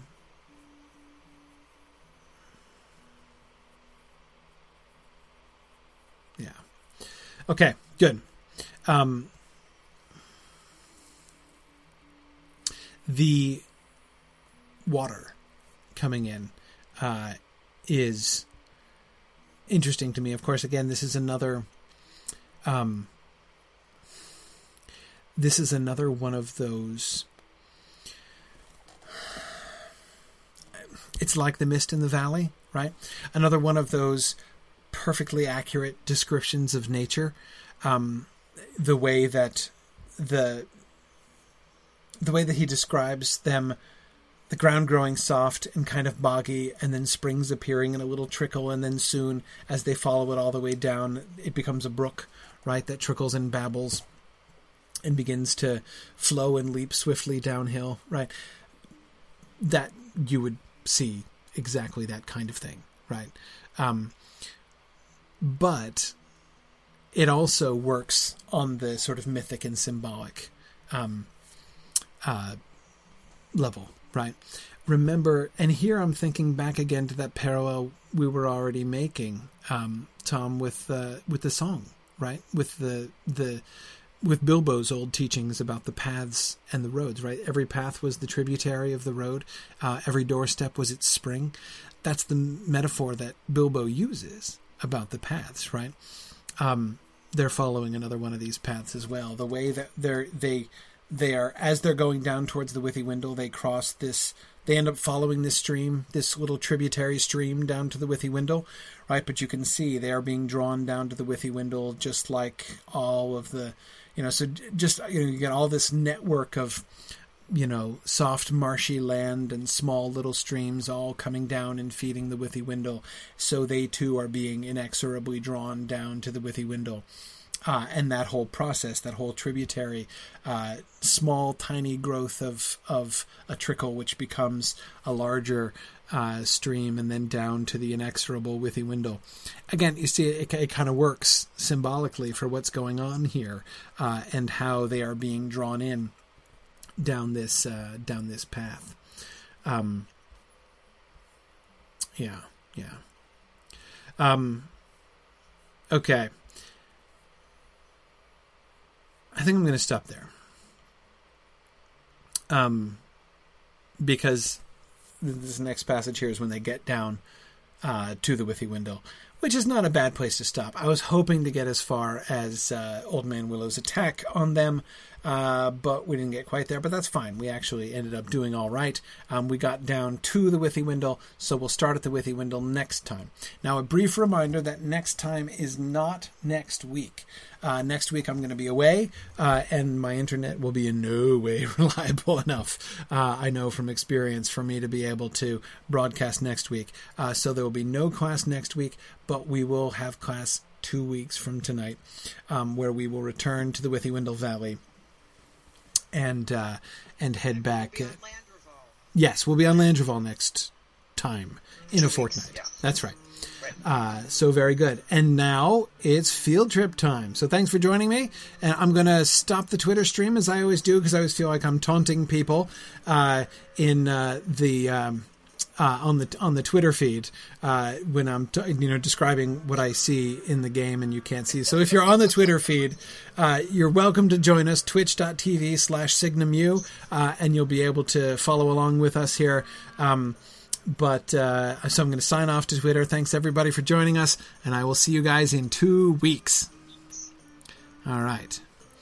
Um. Okay. All right.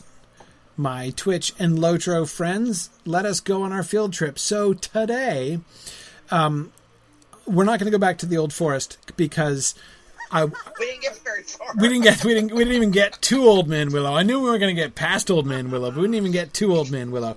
Um, we are, of course, going to do another Old Forest um, uh, field trip, but my plan was to do an Old Forest field trip with. Um, uh, basically, to get to see, go see Old Man Will, see the Bald Hill, Old Man Willow, uh, Tom Bombadil's house, and and maybe even Goldberry Spring. I think we can pretty much do that in one field trip, uh, and that's that's not going to be for several more sessions yet. So that means, in the meantime, let us head back and um, continue our exploration. The other thing that I'm that I'm kind of wanting to do, just as I've decided to do my completionist reading of the Lord of the Rings here, you know, uh, in the course of the class, uh, I'm also interested in doing something like a completionist exploration uh, of the Lotro world in thinking about the adaptation that they're doing in this and and how they're building the story um, and building off of the story that Tolkien wrote um, in their sort of design of the world and of its uh,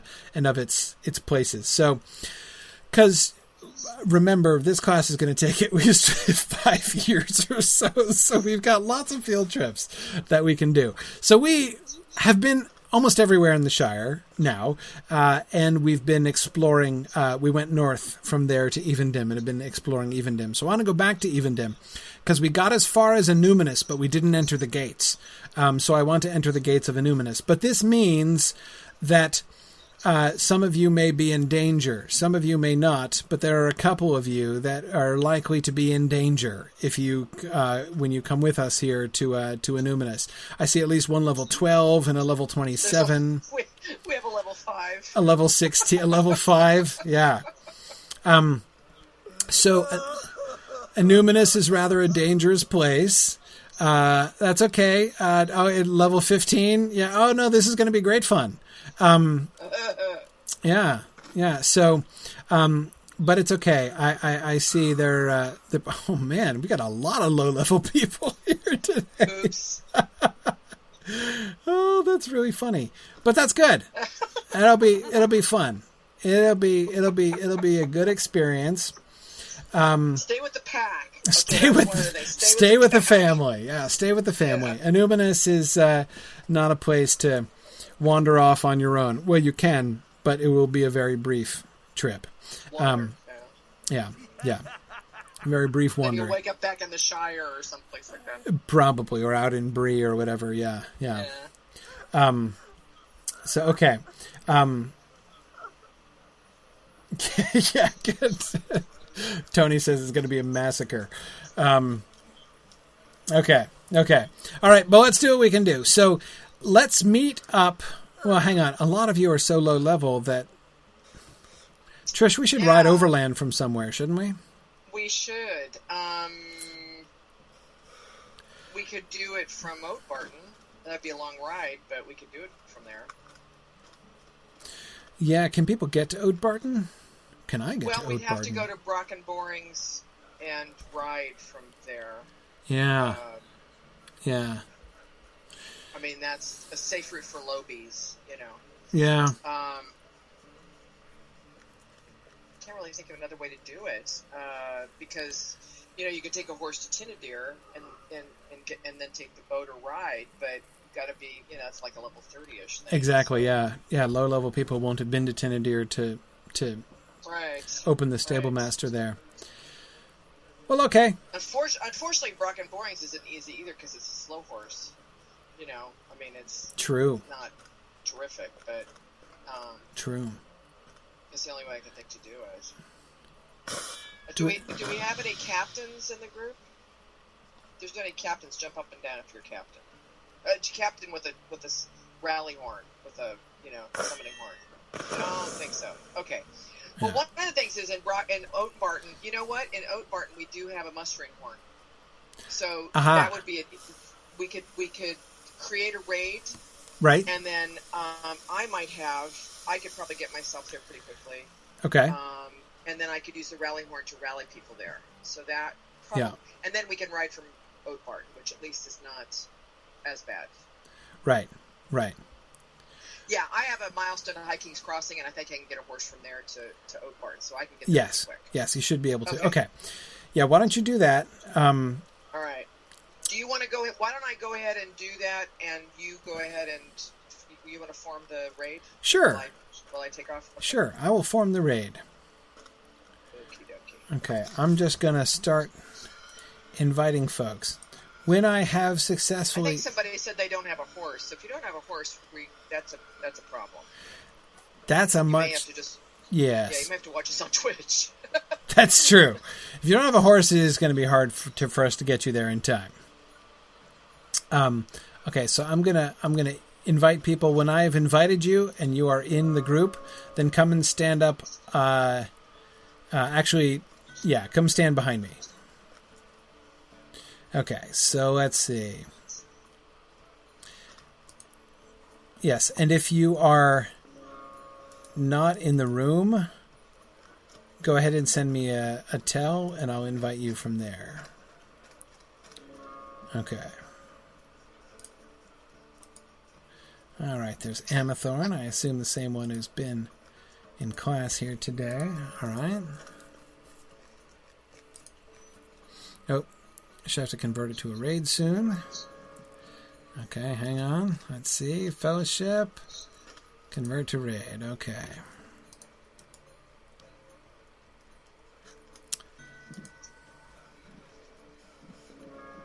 Okay.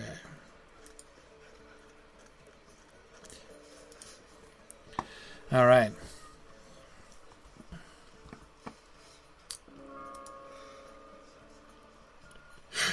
This is going to be funnier than I expected. don't forget to invite me, by the way. All right. and I also have Violet with me. If she has not sent you a note yet, she she would like to be invited. So hopefully we have room for 24 people.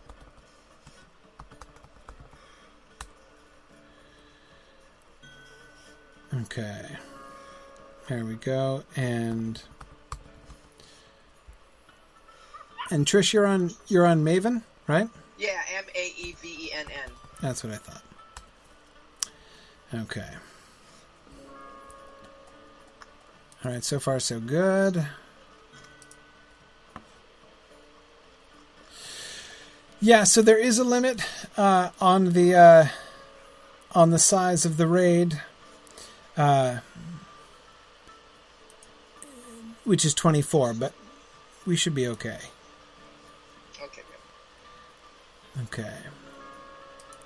So again, when you've when you've joined, come up on come up behind me, so that I can more easily invite people who are here. Hopefully, I mean, I see we have a few level caps with us, so a small number of level caps ought to be able to protect a large number of people. we have seven. There's another level six. Oh dear. It's all good.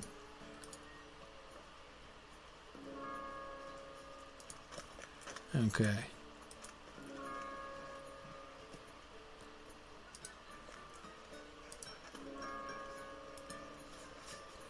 Okay, and I think I got everybody. Did I get everybody? Is Pine Leaf? Did you? Is Pine if Pine Leaf's on with us? I don't know if you wanted to be invited or not. Did I get Pine Leaf? Um, I, I thought I had him thought I had everybody in the room. No. Maybe he maybe he departed. Okay. Perhaps so. Okay. All right. I'm going to accept the summons. I don't know if we've have we gotten everybody. I'm not sure. I think I've got. Oh, hang on a second. Let me unsummon myself here. Hang on. It's just got another person here who needs inviting. Okay. There we go. you want to? Why don't you go ahead and bite Pine Leaf, uh, even though he's not in the room? Okay. He's asking. Oh, He's okay. trying to find us. Great.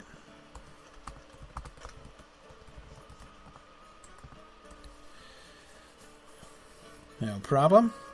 Okay, we still have room for four more, Oh, no problem. so we're good. All right, I think I got everybody. All right, summon me again.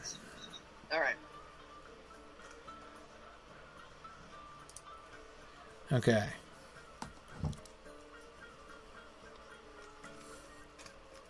Uh, Tony says it seems this level problem will get worse as we go along further into the game Oh, world. Uh, yep, absolutely, it sure will. Um, but that's okay. Protecting very low level people in very dangerous places is kind of entertaining. So, The only problem being when they die, they can't. They will res way back where their level is. So it's a. It's kind of a. It could end up being a short trip. there is always there is always that chance, but uh, it is it is the chance that you run. We could, you know, um, one thought I had, and if anybody's interested in this, they can let me know on the forum at uh. There's a there's a class forum there. If we wanted to do any kind of power leveling sessions on the various servers, people that are low level, um, I'd be happy to arrange something where some of us that are higher level can help you, you know, get yourself leveled up. If you don't, if you just want to go fast, uh, let me know. And if if there's enough interest, we'll put something together. Yep, we can help with this. We can help. We are Mythgard. We That's that's right. That's right. Okay. So um so, uh, let me just let me just say if, if there's anybody who has not made it to uh, to Oatbarton yet, send me a tell M A E V E N N. Send me a message, right. and I'll make sure I muster you here. Also, we have Ashlinga over here, who is apparently not part of the raid. Oh yeah. Over, yeah, so you might want to invite them. I assume they want to be invited. I see. Got it.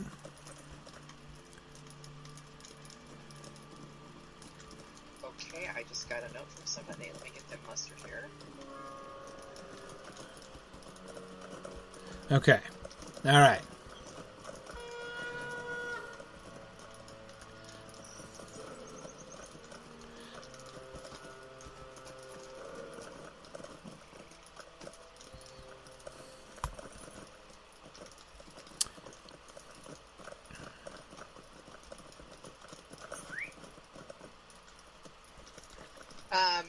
Jaffric, J A F F R I C, is Oh. asking for an invite. Okay. I see him.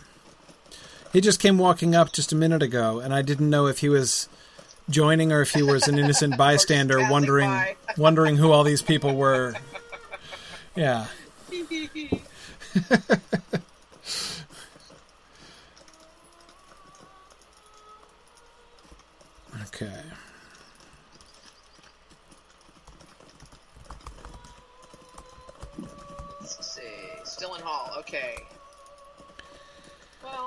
few people still in Hall. I see uh, uh, several of our uh, uh, Twitch regulars, like Druid's Fire and Saint Joan, are sound like they are pre- preparing uh, the popcorn to uh, watch the massacre that's about to occur. um, by the way, for the low-level folks, Violeth, who's a wonderful uh, person, has offered to go to the party tree and meet you at the party tree and ride you up to where we are. So if you want to do that, Oh, can can they not get mustard here? some of the lower levels can't. No, I can't muster the the lowest level folks. Okay. So she's offered to meet them. Um, uh, uh, she's offered to meet them there. So my suggestion, if you want to do that, is send Violet, V I O L E T H, Violet with an H at the end, uh, a tell, and if she has folks that want to do that, then she'll meet you at the party tree. Okay. Okay. Cool. Very nice. Thank you. That is very kind. So you can get yourself to Hobbiton in the party tree, then you can uh, you can find it, and you'll catch up with us because once we get to Annúminas, we're not going to move very fast. So, okay, cool. So, are we ready to head off then? I believe we are. Okay. we're good. Then let us head off. They won't know what hit them. Nope. Exactly. Yeah, all those. Uh, oh, hang on, I gotta introduce myself to the stable master here. That's right. Good day. Pretty soon. like, oh my god, oh my god, all these people. pretty soon I'm going to be I, I, I I'm going to have all of these uh, stable masters all the way up here through uh, uh, through Evendim opened up on every server. So That Hobbit's gonna have a story to tell in the pub tonight. yeah.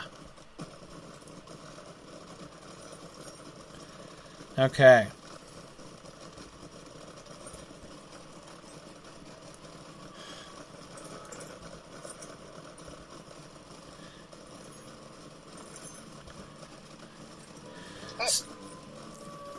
So, uh, remembering that we have very low levels, our higher levels should uh, be on the lookout for because some of the, the these spiders are going to come attacking some of our party here, I believe. Let's see, which way should we go? Down by the down by the water? um, Which do you think is the safest path? that's a good question. I would say stick to this road that we're on. Which fork, though? Is what I'm wondering. Oh, which fork? I think the left fork. Okay. Yeah, let's go by dwelling, yeah. Okay.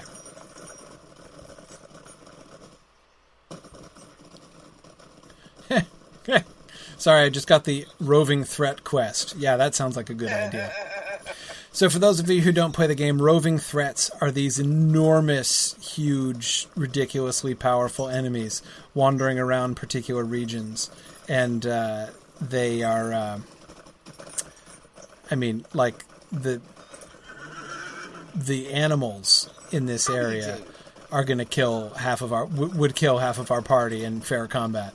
Um, like not the squirrels, but the deer would do for them. Uh, so, yeah, roving threat would be a little bit uh, of overkill. Druid's Fire, yeah. Druid's Fire is pointing out this is kind of like taking the Hobbit to Isengard. Uh, yeah, see, Druid's Fire is going to be like that, except like a fresh adventure every week, right? That's going to be the fun of this. Because my thought, by the way, is after we do Evendim, I was I was kind of thinking we could uh, we could go on and do uh, um, go uh, I, to sort of continue on up to Forochel. That is, unless we actually make it to Bree first, in which case, you know, we could totally uh, continue on into Breeland and then up into the North Downs and stuff as well. So, but we'll see how long it actually takes us to get to Breelands. We're gonna we're gonna need to do, of course, the Barrow Downs as well. You know, we'll have a couple Barrow Downs field trips, um, which will be a sufficient adventure. But that's, of course, only like level twenty ish. So. Right. That'll be a little easier for folks to get into. Yeah. That won't be so bad. I see the Knickerbreakers coming after folks.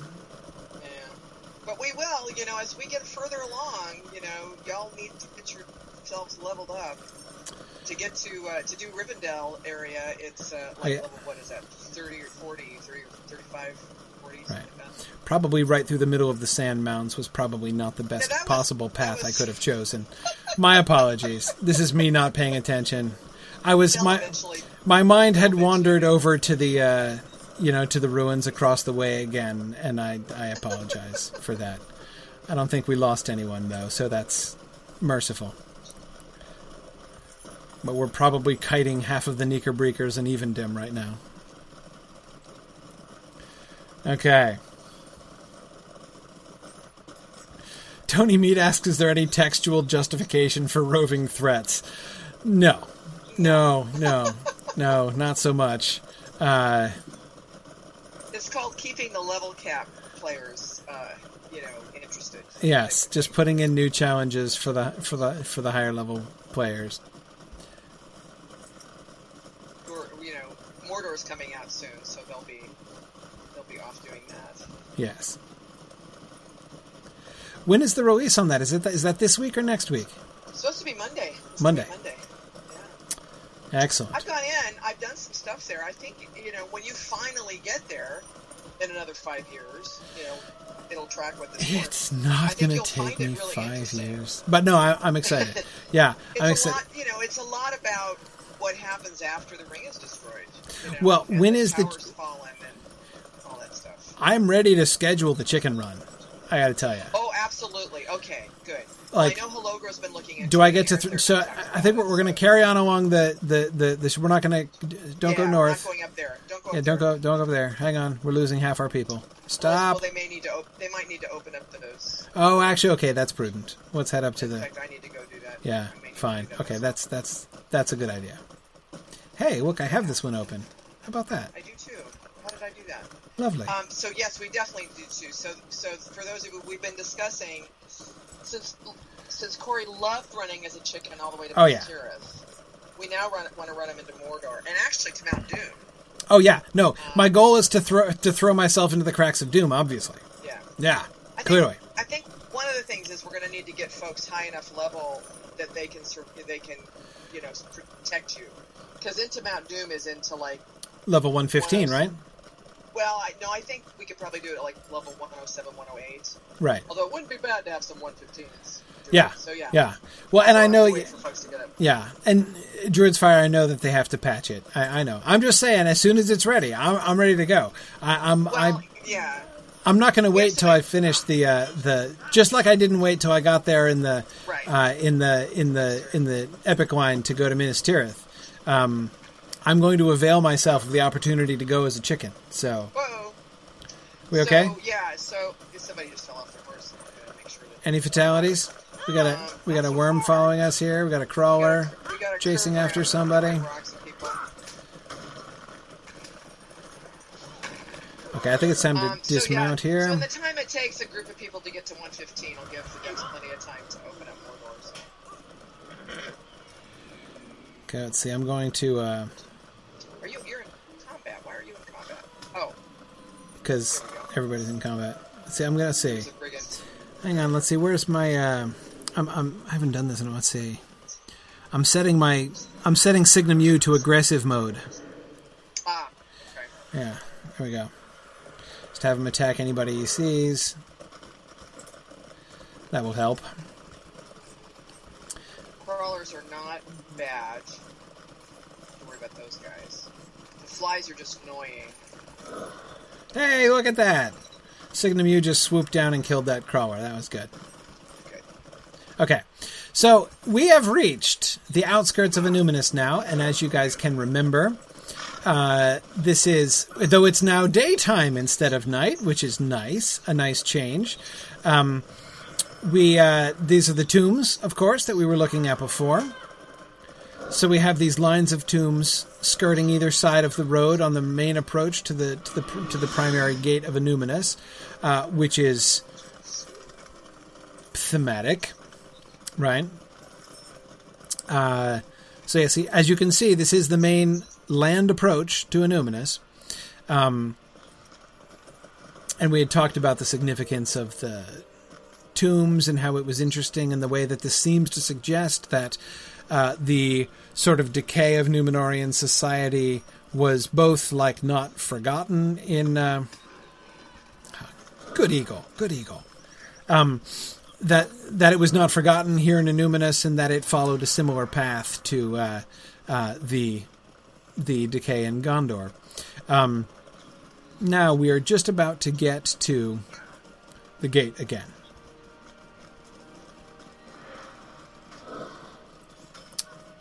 Okay. Yeah, uh, Druid's Fire just mentioned, we and I wanted to do a plug for this anyway. Druid's Fire. So uh, on, uh, it's going to be. Is that going to be on Landroval? Druid's Fire. Um, they're doing the they're doing their annual uh, taking the hobbits to Isengard run. Um, they're going to be uh, uh, so bringing a level ten hobbit um, all the way down to Isengard from the Shire, and Druid's Fire is going to be streaming it uh, on her channel at noon uh, on Saturday. So yeah, that's that's going to be great fun. I wish I could join actually, but I, am going to be driving all day on Saturday, so I won't be able to. But uh, that would be a lot of fun. And the Hobbit, the level ten Hobbit who's going to be going, uh, is actually Sapience, who used to be the uh, the the the community director at Lotro. So some of you may remember Sapience from the old days. Um, uh, so anyway, yeah. So on Landroval, starting at noon uh, server time, uh, they're going to be doing the. It's that's an annual thing, right? Druid's Fire. They're taking the hobbits to Isengard. Okay. Anyway, all right. So here we are at the gate, and we can see this nice Aproka, these arches, right? Again, clearly no military value to these arches, right? Um, now, one thing to keep in mind is that the story says, and remember, stay together, children, stay together. Um, uh, the um, the, the, the, the in-game story mentions that the level of the of the lake has risen, right? So this is not the original level of the lake. So all of these tombs were not built like out in the middle of the water. That's a new thing. Um, but nevertheless, this was obviously made right down by the water. And here is the main gate. Now, the couple things that we will notice here. Uh, first, we will notice people running out to try to kill us, but that's going to be something we'll notice very frequently uh, throughout this. Um, we have these two statues on either side, kind of generic Numenorean warriors, it looks like. I don't see any particular markings that makes them recognizable. They're just carrying swords and wearing helmets. They're not bearing shields or crowns or, you know, broken swords or anything like that. Uh, so there's no reason to think that they're anything particularly, um, that they're anybody particularly special. Um, the the gate really interests me especially the the openness of the gate up above. It's possible, of course, that there used to be something in there, maybe glass. I don't know, but uh, you know, so maybe that it wasn't originally designed to be just open space in there. But I, I don't know. I think um, um, I think that it's it may well have just been designed to be open arches there uh, up above, which again reinforces an idea that I think is fairly clear from the entire layout of the city and from the way that we approached in. Noticeably, this is not a fortress. Annúminas is not a military stronghold. It may have warrior statues flanking the gates here, um, and the gates don't look like they were puny, right, themselves. But there was no um, and you know this path would have been defensible if you had an army, um, but this is not a fortress. It's clearly not a fortress. This is a this is a, a, a lakeside city. Um, yeah. Oh, didn't I invite? Sorry, didn't I invite Flight before?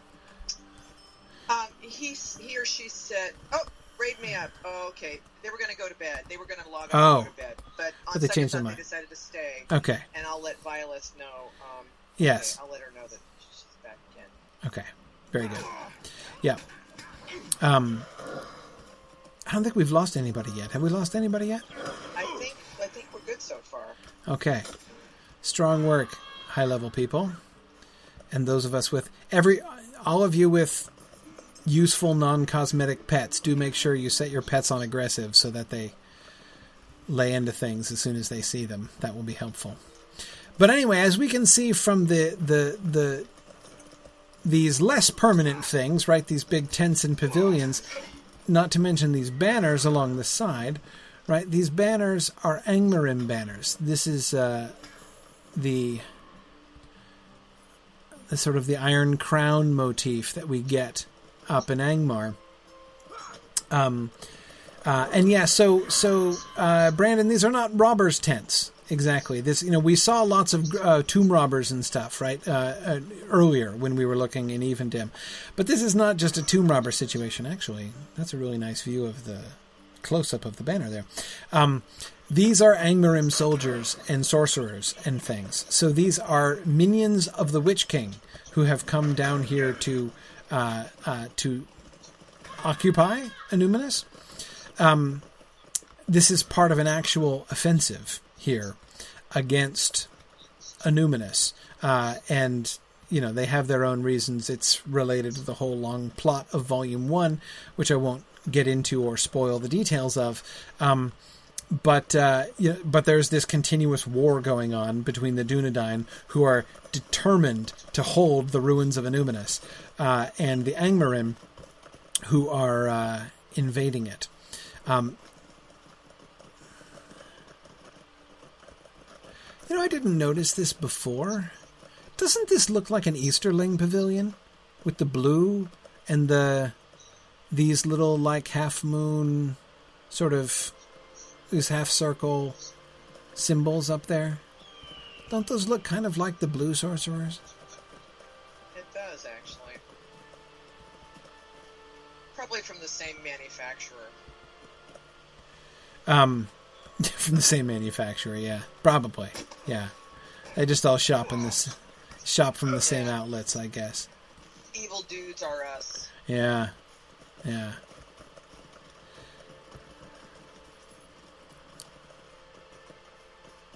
Okay.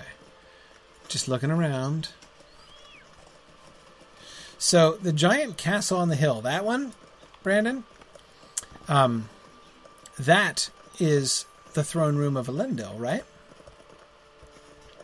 And if you see on the map here, uh, the way this is set up, it's pretty cool. So this is the part you can see up here where the city was drowned, right, where the waters rose up above uh, and have covered over many of the buildings.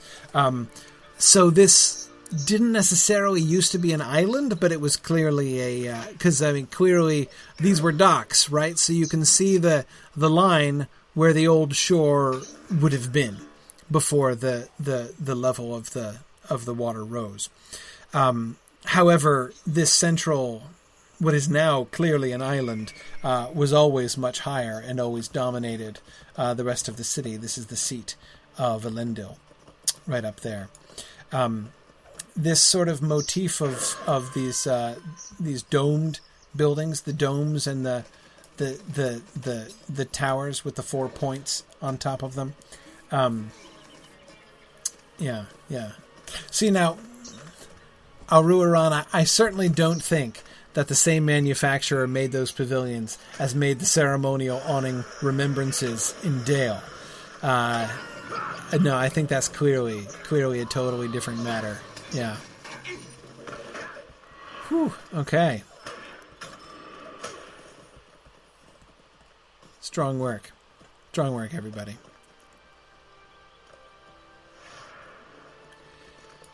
As you can see, the land rises sharply to the south here. You can see the mountains behind and the buildings up on the hills. It's hard to get a sense just from wandering around the sort of natural flow of the city. Um, you know, that is to be able to guess at the the purposes of the different buildings and things. Um, I love the look and feel of this, though. Um, they have uh, it has a kind of uh, a kind of Byzantium feel to it that seems to me very right. Yeah, see if you can, if we look over here, you can see how the level of the lake has risen. So it's hard to hard to see exactly what the the shape of things. But again, this really just emphasizes how sharply the the the city. This is a city very much on a hill. But again, it's not a city on a hill in the same sense that. Um, like Minas Tirith is on a hill, right? The the relationship between Minas Tirith and its mountain, right, um, is designed for defense. Um, and you think about the you know the way you've got that uh, uh, you know that sort of the prow of the ship right? Um, and the way that the road winds back and forth all the way across all the way up the different levels of the city it's designed to be defensible all the way up so that any invading army that got through the gates would have to fight its way up gate by gate and bit by bit. And there are just dozens and dozens and dozens of choke points uh, at which to prevent an incoming army. Uh, Annúminas is not like that. The whole thing is open um, I mean, there, you know, it's it's the paths can be a little bit circuitous, um, but this is just a lovely city by the lake. uh, sort of swooping down to the lake.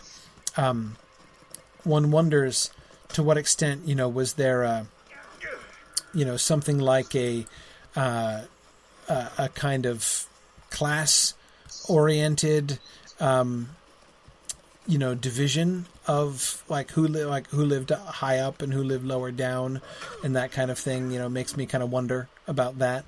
Um, you know, was it, did Annúminas become a uh, a place that was really uh, divided uh, into different classes and families? One would think, perhaps, that it was. If you think, of course, about the way that the civil wars broke out not too long after the city was begun, right? Um, and now that that was based on sort of family disputes, but still this sense of uh, this this this sense of division among it, right? I mean, is one of the things that's most famous about Arnor from the beginning. Um, we can go down and swim in the. I kind of want to go uphill instead of down, but.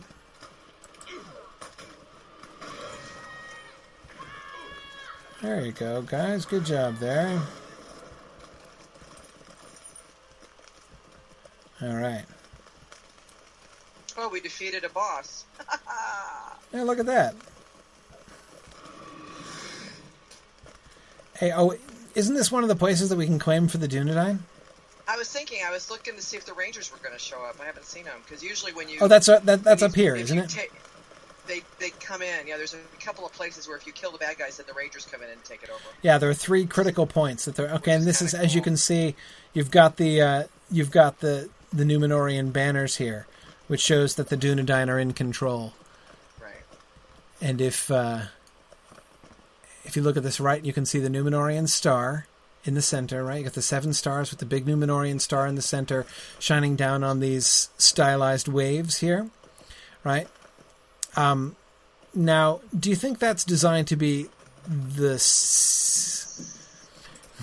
Is that an Evendim banner, like for the Dunedain of Evendim, or is this a Numenor banner, or a post Numenor banner? Do we have the the the star shining down to show the land of gift, but we don't have the land of gift anymore? You know, is this is this like the waves? where under Numenor now lies, right? And we remember it. So is this is this in that way an Arnorian you know, post exile banner? Um, or is this a more local banner? I wonder. Um, yeah, yeah.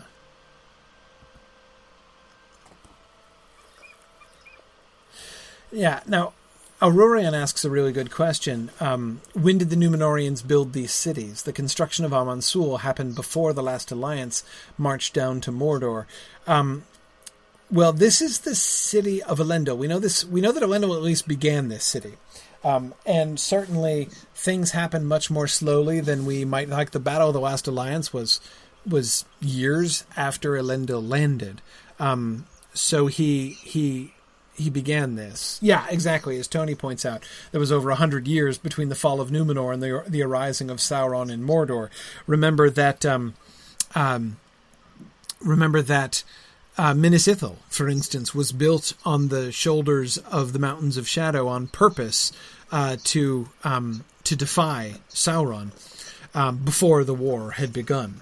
Um, so yeah, uh, this this this city was was built by Elendil, um, and that's why its lack of military fortifications. It's like I mean, you notice we haven't seen any uh, like you know, crenellations. We haven't even seen any gates. We've seen arches, but no gates. It's possible they've just been torn down and lost, perhaps. Um, but this does not look like a very difficult city to get around in, you know? Um, it, uh, yeah. Um, where are, the, are these the Dunedain Guard? Yes, they, these are. All right, here they are. These are the Dunedain who are here. Yes, Marshal Tudang, Warden of Annúminas, uh, is here getting ready. Well, does he have his? Oh, he's got his mace there, his mace and his dagger. Strong work there. Is this a? is this a beacon? Is this? Do they light this when they're under attack or something? That's a good question. It looks like it is. It's rather not a campfire. It's rather a poorly placed beacon, though. Nobody could see it. maybe it lets off a lot of smoke or something. I don't know. But these banners change, don't they? When the when the I think so. when the Angmarim are holding this spot, eventually they're going to come and attack here. Again, they do this periodically. Um, yeah, yeah, Tony, exactly. When Elendil built this, he thought that Sauron was gone for good and there was no need for war. Absolutely. They had escaped Numenor. They were mourning the fall of Numenor. Um, but uh, but they believed that they had that Sauron at least had been destroyed. That that was the one consolation, right? Like, okay, Numenor is drowned, and that's really sad. That's really too bad. But um, you know, it is at least the silver lining of the whole fall of downfall of Numenor business, right? And so now we can try to establish a new life here in Middle Earth, um, where at least we don't have Sauron breathing down our necks. Um, and so, yes, that was the spirit in which uh, in which Annúminas was built, uh, and it really shows. As we will see later on, Fornost is the military capital. Fornost is a fortress, uh, very clearly a fortress. Um, and that, of course, is where the capital of Arnor shifts to. Uh, Annúminas was the original capital city of Arnor, but the, the political center of Arnor shifts from Annúminas to Fornost during the civil wars. Um, and it's the fall of Fornost that signals the downfall of the North Kingdom. That's when Arnor ceases to be a kingdom. Um, you know, when Arthedain falls and the descendants of Isildur cease to be kings and are simply the Dunedain, the chieftains of the Dunedain in the wild, um, because Fornost is the last stronghold of the North Kingdom. Annúminas has already kind of become a footnote, essentially, um, because it's not a defensible spot. Um, it's not the military center. Um, and we don't really know exactly um, where uh, um, we we we don't really know exactly what was going on with Annúminas during the later days of uh, of Arnor. Um, yeah. Anyway, okay. Let's uh, let's keep going. Where does the road go from here? Oh, we, we it turns. Oh, right up there. Of course. Yeah. Let's keep going. Let's go. Let's go up.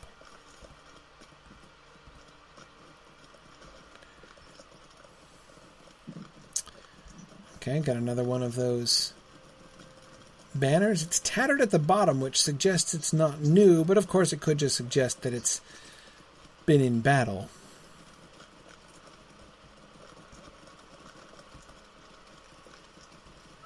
I like the recent scorch mark and some uh, smoke still rising. Ah, I see some of our high level friends have already been through here. Lots of recent corpses, and it's suspiciously quiet. That's good. That's good.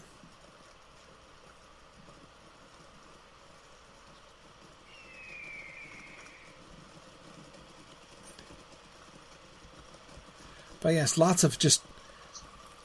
Okay, oh, oh, here's a here's a here's here's a friendly chat. Okay, there we go. Yeah, so we got the got the trolls in here, but just just sort of imagine this city. You know, still in the old days, right?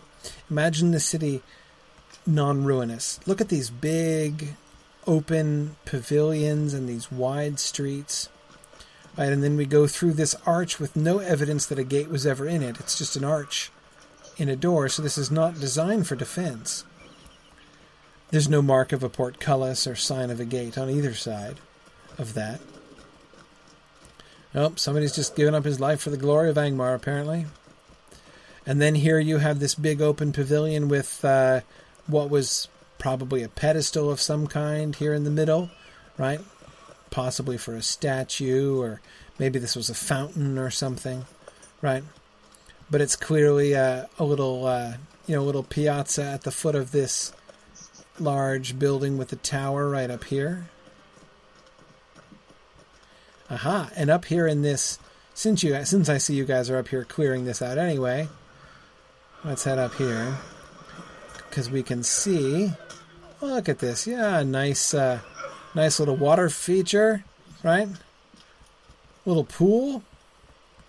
And in the middle of the pool, they've put their little Numenorean symbol, right? with the the nice uh, gilt ship with the mast and the sails. I love how the the sails look like a spearhead going up, right? Um, but that the mast of the ship is the, the beam of the, of light coming down from the from the star. I think that's great. I, I really I really love this symbol. Um, yeah, good.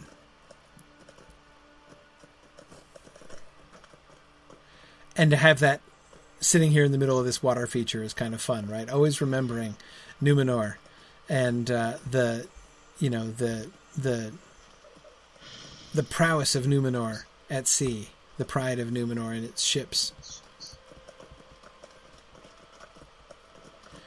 And now, of course, there are like huge trolls hanging out around here, but and I forget what this building was. I mean, I remember that we go into it several times during the epic quest line. Does anyone recall the function of this building and what it was? I don't remember. Gravity is cynically saying he was expecting the roving threat to show up here, but uh, we're not that fortunate. Or hoping I think that it would show up. I yeah, exactly. Our high level people are doing a really good job. The mortality among our party has been much less than I feared. Okay. Let's carry on through. As I recall, we're not far from We're not far from the camp. yeah from the camp of the Oh, Dunedain, We got a guy behind us. There's a guy following us. Oh, now he's dead. Okay. Oh, Yeah, the camp I think is up this way. See, we've got we've got Dunedain up here, Dunedain up here. right. That's right.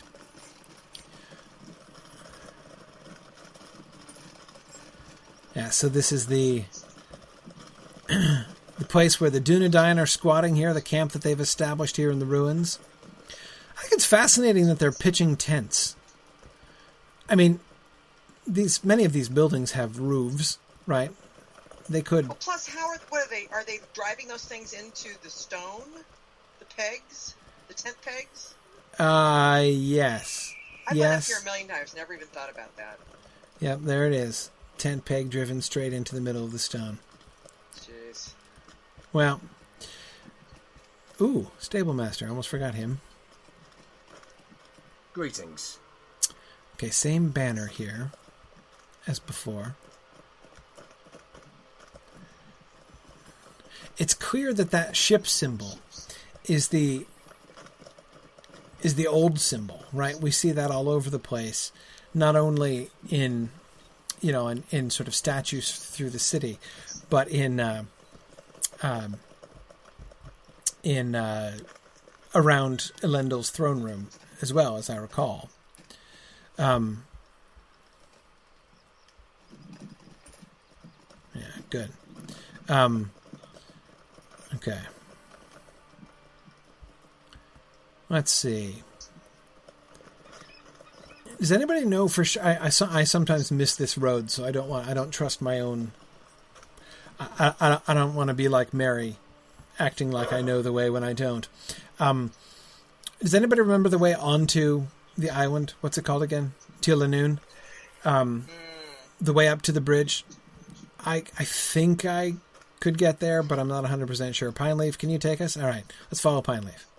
Okay, let's go this way.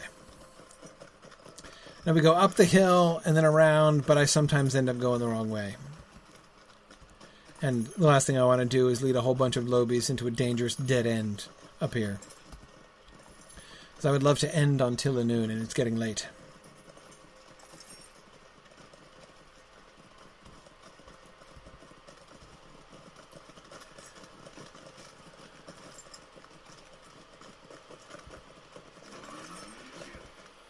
Okay, we got some Angmarim soldiers up there. Oh, I love this plaza up here anyway. Here we get an actual pool with several of those same. Look at all these uh, these ship statues up here.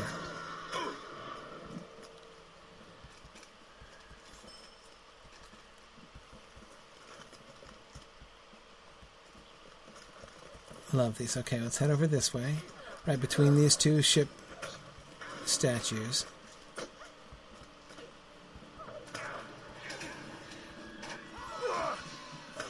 Okay, see, now this is an inlet.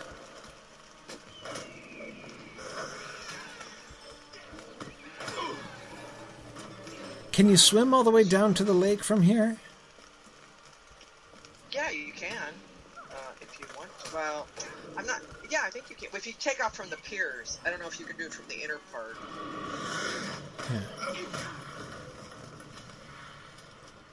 Yeah. Okay. This is another one of the. Up here is another one of the uh, spots, right? Yeah. Oh, it's already taken. Okay. All right.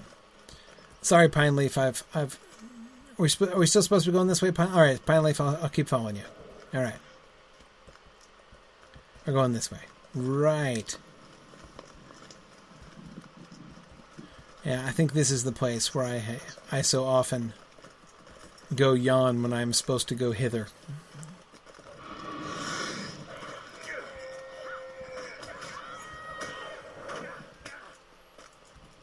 Ah, there we go. We have reclaimed this for the Dunedain, right?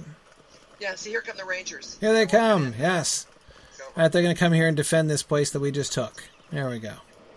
I'm being very casual about it. Well, you cheered. That's cool. Oh, there we go. There, thanks, guys. That's good. Glad you appreciate it. Okay, where'd Pine Leaf go? This way? There he is. Here he is, over here. Over here. Okay, all right. Yeah, this way. All right.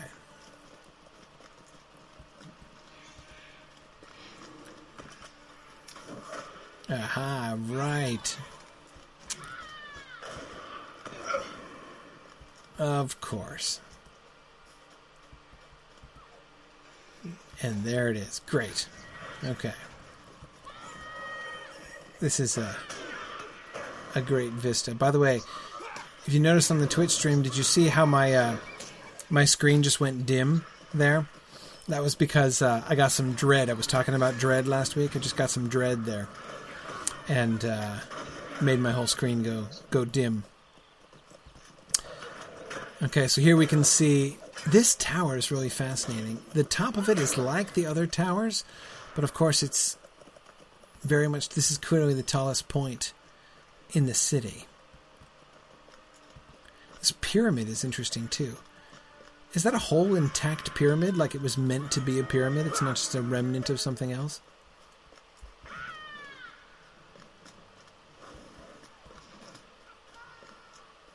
Now these, um, this iron fence is obviously not original. Yep, no, that's clearly meant to be. Oh, right, it's the peak of a of a house down there, right? And you'll notice, of course, the flagstones, trees and stars, just like the flagstones we were seeing in the Grifflet stream down in Enedwaith.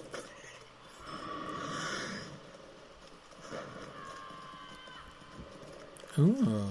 So this is more corrupted. We got this one is more chipped away. Oh, and it's got those nasty magic fires. Just like we see in place. These are those are Kudo Yang Yangmarim as well. Hey look, gates. Actual gates. And with the wavy lines suggesting the sea, the, I take these to be the actual original gates, not like nasty. This can't be original. This fencing over here. I mean, that looks way too orcish. Just, just can't possibly be original. And it's even. Yeah, it looks like the banner stand here that's holding the Angmarim banners is made of the same stuff. Yeah, no, that that just can't be original. I refuse to believe that. Um, but the gate seems to be the original gate, and it's a lovely gate. But also, you'll notice not the sturdiest gate you've ever seen in the world. Like you can see through it. In fact, if you were skinny enough, you could probably crawl through it. Right? This is not a, again. This is not a defensive fortification, even though this would be a defensible position up here. Right? You could easily make this little island, you know, a nice little fortress here, but it's clearly not designed that way. Now here we go through another arch, which I guess is chipped and broken, isn't it? Yeah, it looks like from over there it is. I got distracted by the gates, but the reason I turned around originally was to look at the arch from this side. Yeah, interesting that we can't see any of the working on those arches.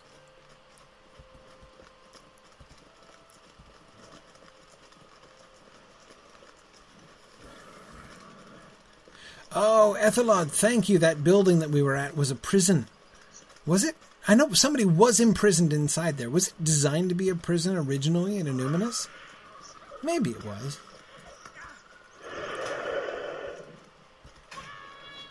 Okay, yeah. See, again, I don't believe that this fence is any more original than these hanging cages, right? Clearly new furniture, right? And there's another one of those open arches, right? Yeah, no, I'm convinced that that was the original plan. Look at that. So was this green stuff all copper originally? That would have been shiny. Just think how shiny that thing must have been.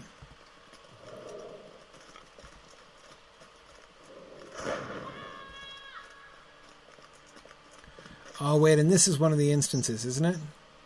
This is Ost Elendil. Yeah. This is the way to get into the throne room? Yeah. Yeah. I'm tempted to do it just to be able to get to the throne room at the end. I mean, we can't it do it here. Cool. But, yeah. But looking around the throne room, totally worth it.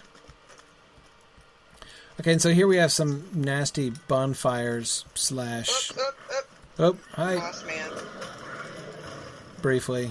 Okay. Very good.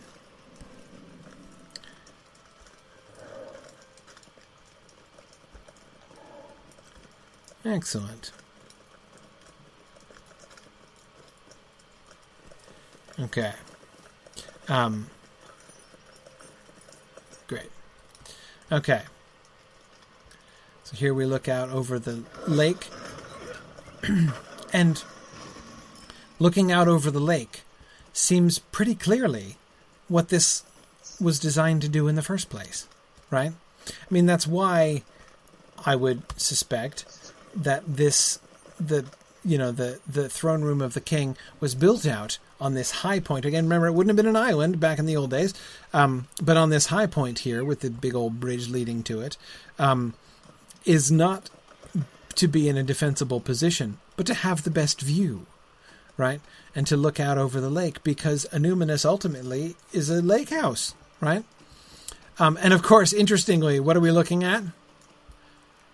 Tinnudir, right?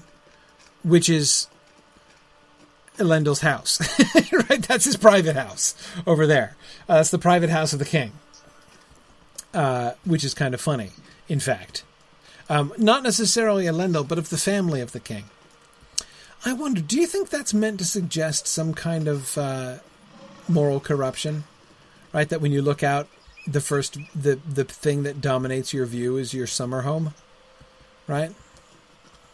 And your colossal statue over there. You see, there's the statue that we were looking at from up close before. And I got to think now, looking at this thing, remember from a distance we were trying to find what was on top of this little uh, second little pedestal here, and trying to because it's broken off at the top. Um, and uh, it really does just look like it was probably another star, probably. But I wish you could see exactly what it was. Anyway, um, yeah, I don't know. I don't know. Like, I said, I, I, kind of wonder if we can see, and it would be interesting to to know what the game was postulating as the dates of these things being built. Because again, what I what I love to do is to look at the story. Right? It's you know one of the things that they have the opportunity to do in Lotro is not only fill in the land, right? Is not only to fill in the, um, you know, like Lake Evendim is on the map. Um, you know the the the the Middle Earth map, um, and we know that the city of Annúminas was there. But that's kind of pretty much all we know about it, right? Um, so they fill in the land, but it's not just the land. They fill in the whole backstory.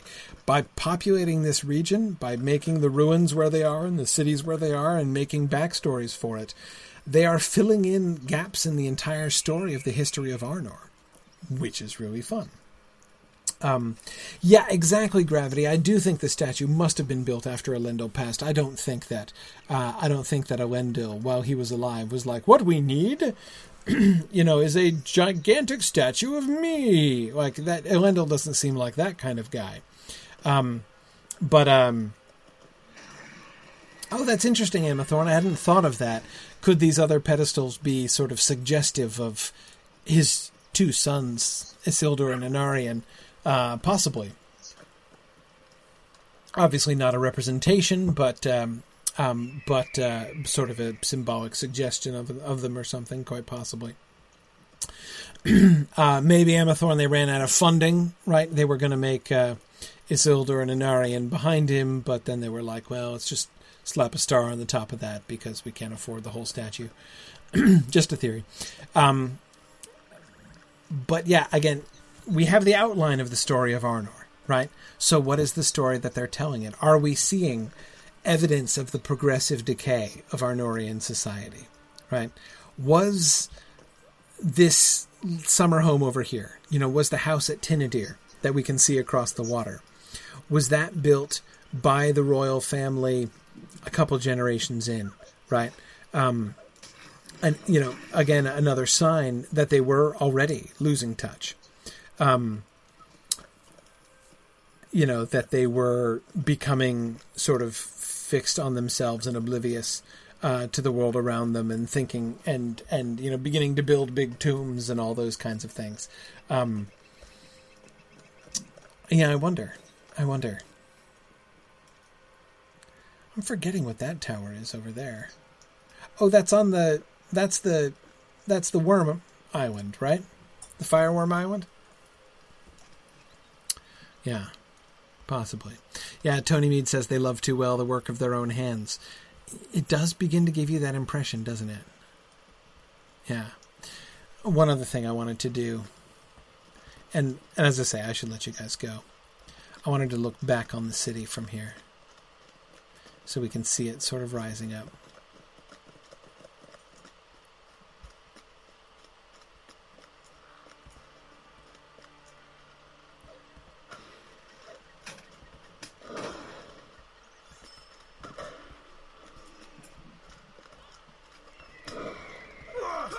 yeah, that's nice. Yeah, this will be the best view here.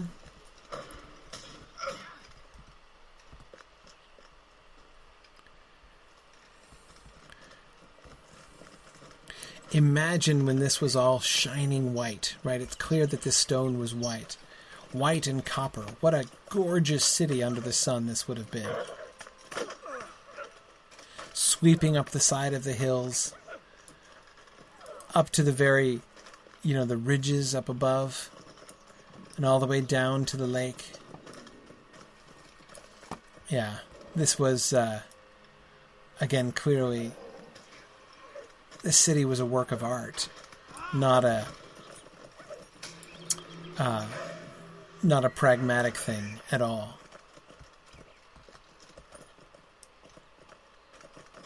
That's great. It's getting a little gloomy though. Think we're I think we're getting some rain clouds moving in now. Just my luck. All right. Yeah, uh, Katrina, I agree. It would have been blinded. This would have been, yeah, in the sunlight would have been almost blinding. Um, yeah, yeah, um, yeah, and yes, Emma Thorne, when you when you come down, when you come in from the hills, uh, and then you, you you see it down from the hills, it's a it's a gorgeous view from up there. Yeah, cool. All right. Well, I should let everybody go. Um, if you are a low level character, uh, you can get back home pretty easily just by letting somebody kill you, and then you you you can you can uh, uh, retreat back to uh, safer territory. Um, or you can try to go the old fashioned way or use a milestone or something. Uh, but thanks everybody for joining us. Remember, no uh, no cost ne- next week, so we we won't be meeting next week, but we'll be back again the week after that, uh, where we might continue uh, our exploration of Evendim. We might look at uh, some of the other things around the lake. Um, uh, we might head up towards the north we might. I don't think we're going to get into the Old Forest again next time. But anyway, thanks a lot, everybody. Don't forget uh, Treason of Isengard tomorrow night. We're doing our second session on the Treason of Isengard, uh, so that'll be a lot of fun. Uh, same time, 9:30 p.m. Eastern time, uh, and we'll be back here on Twitch as well as in GoToWebinar, uh, and I'll be broadcasting on Facebook Live. So thanks, everybody, and I will see you guys tomorrow, and if not tomorrow, two weeks from now. Thanks very much, everybody. Bye.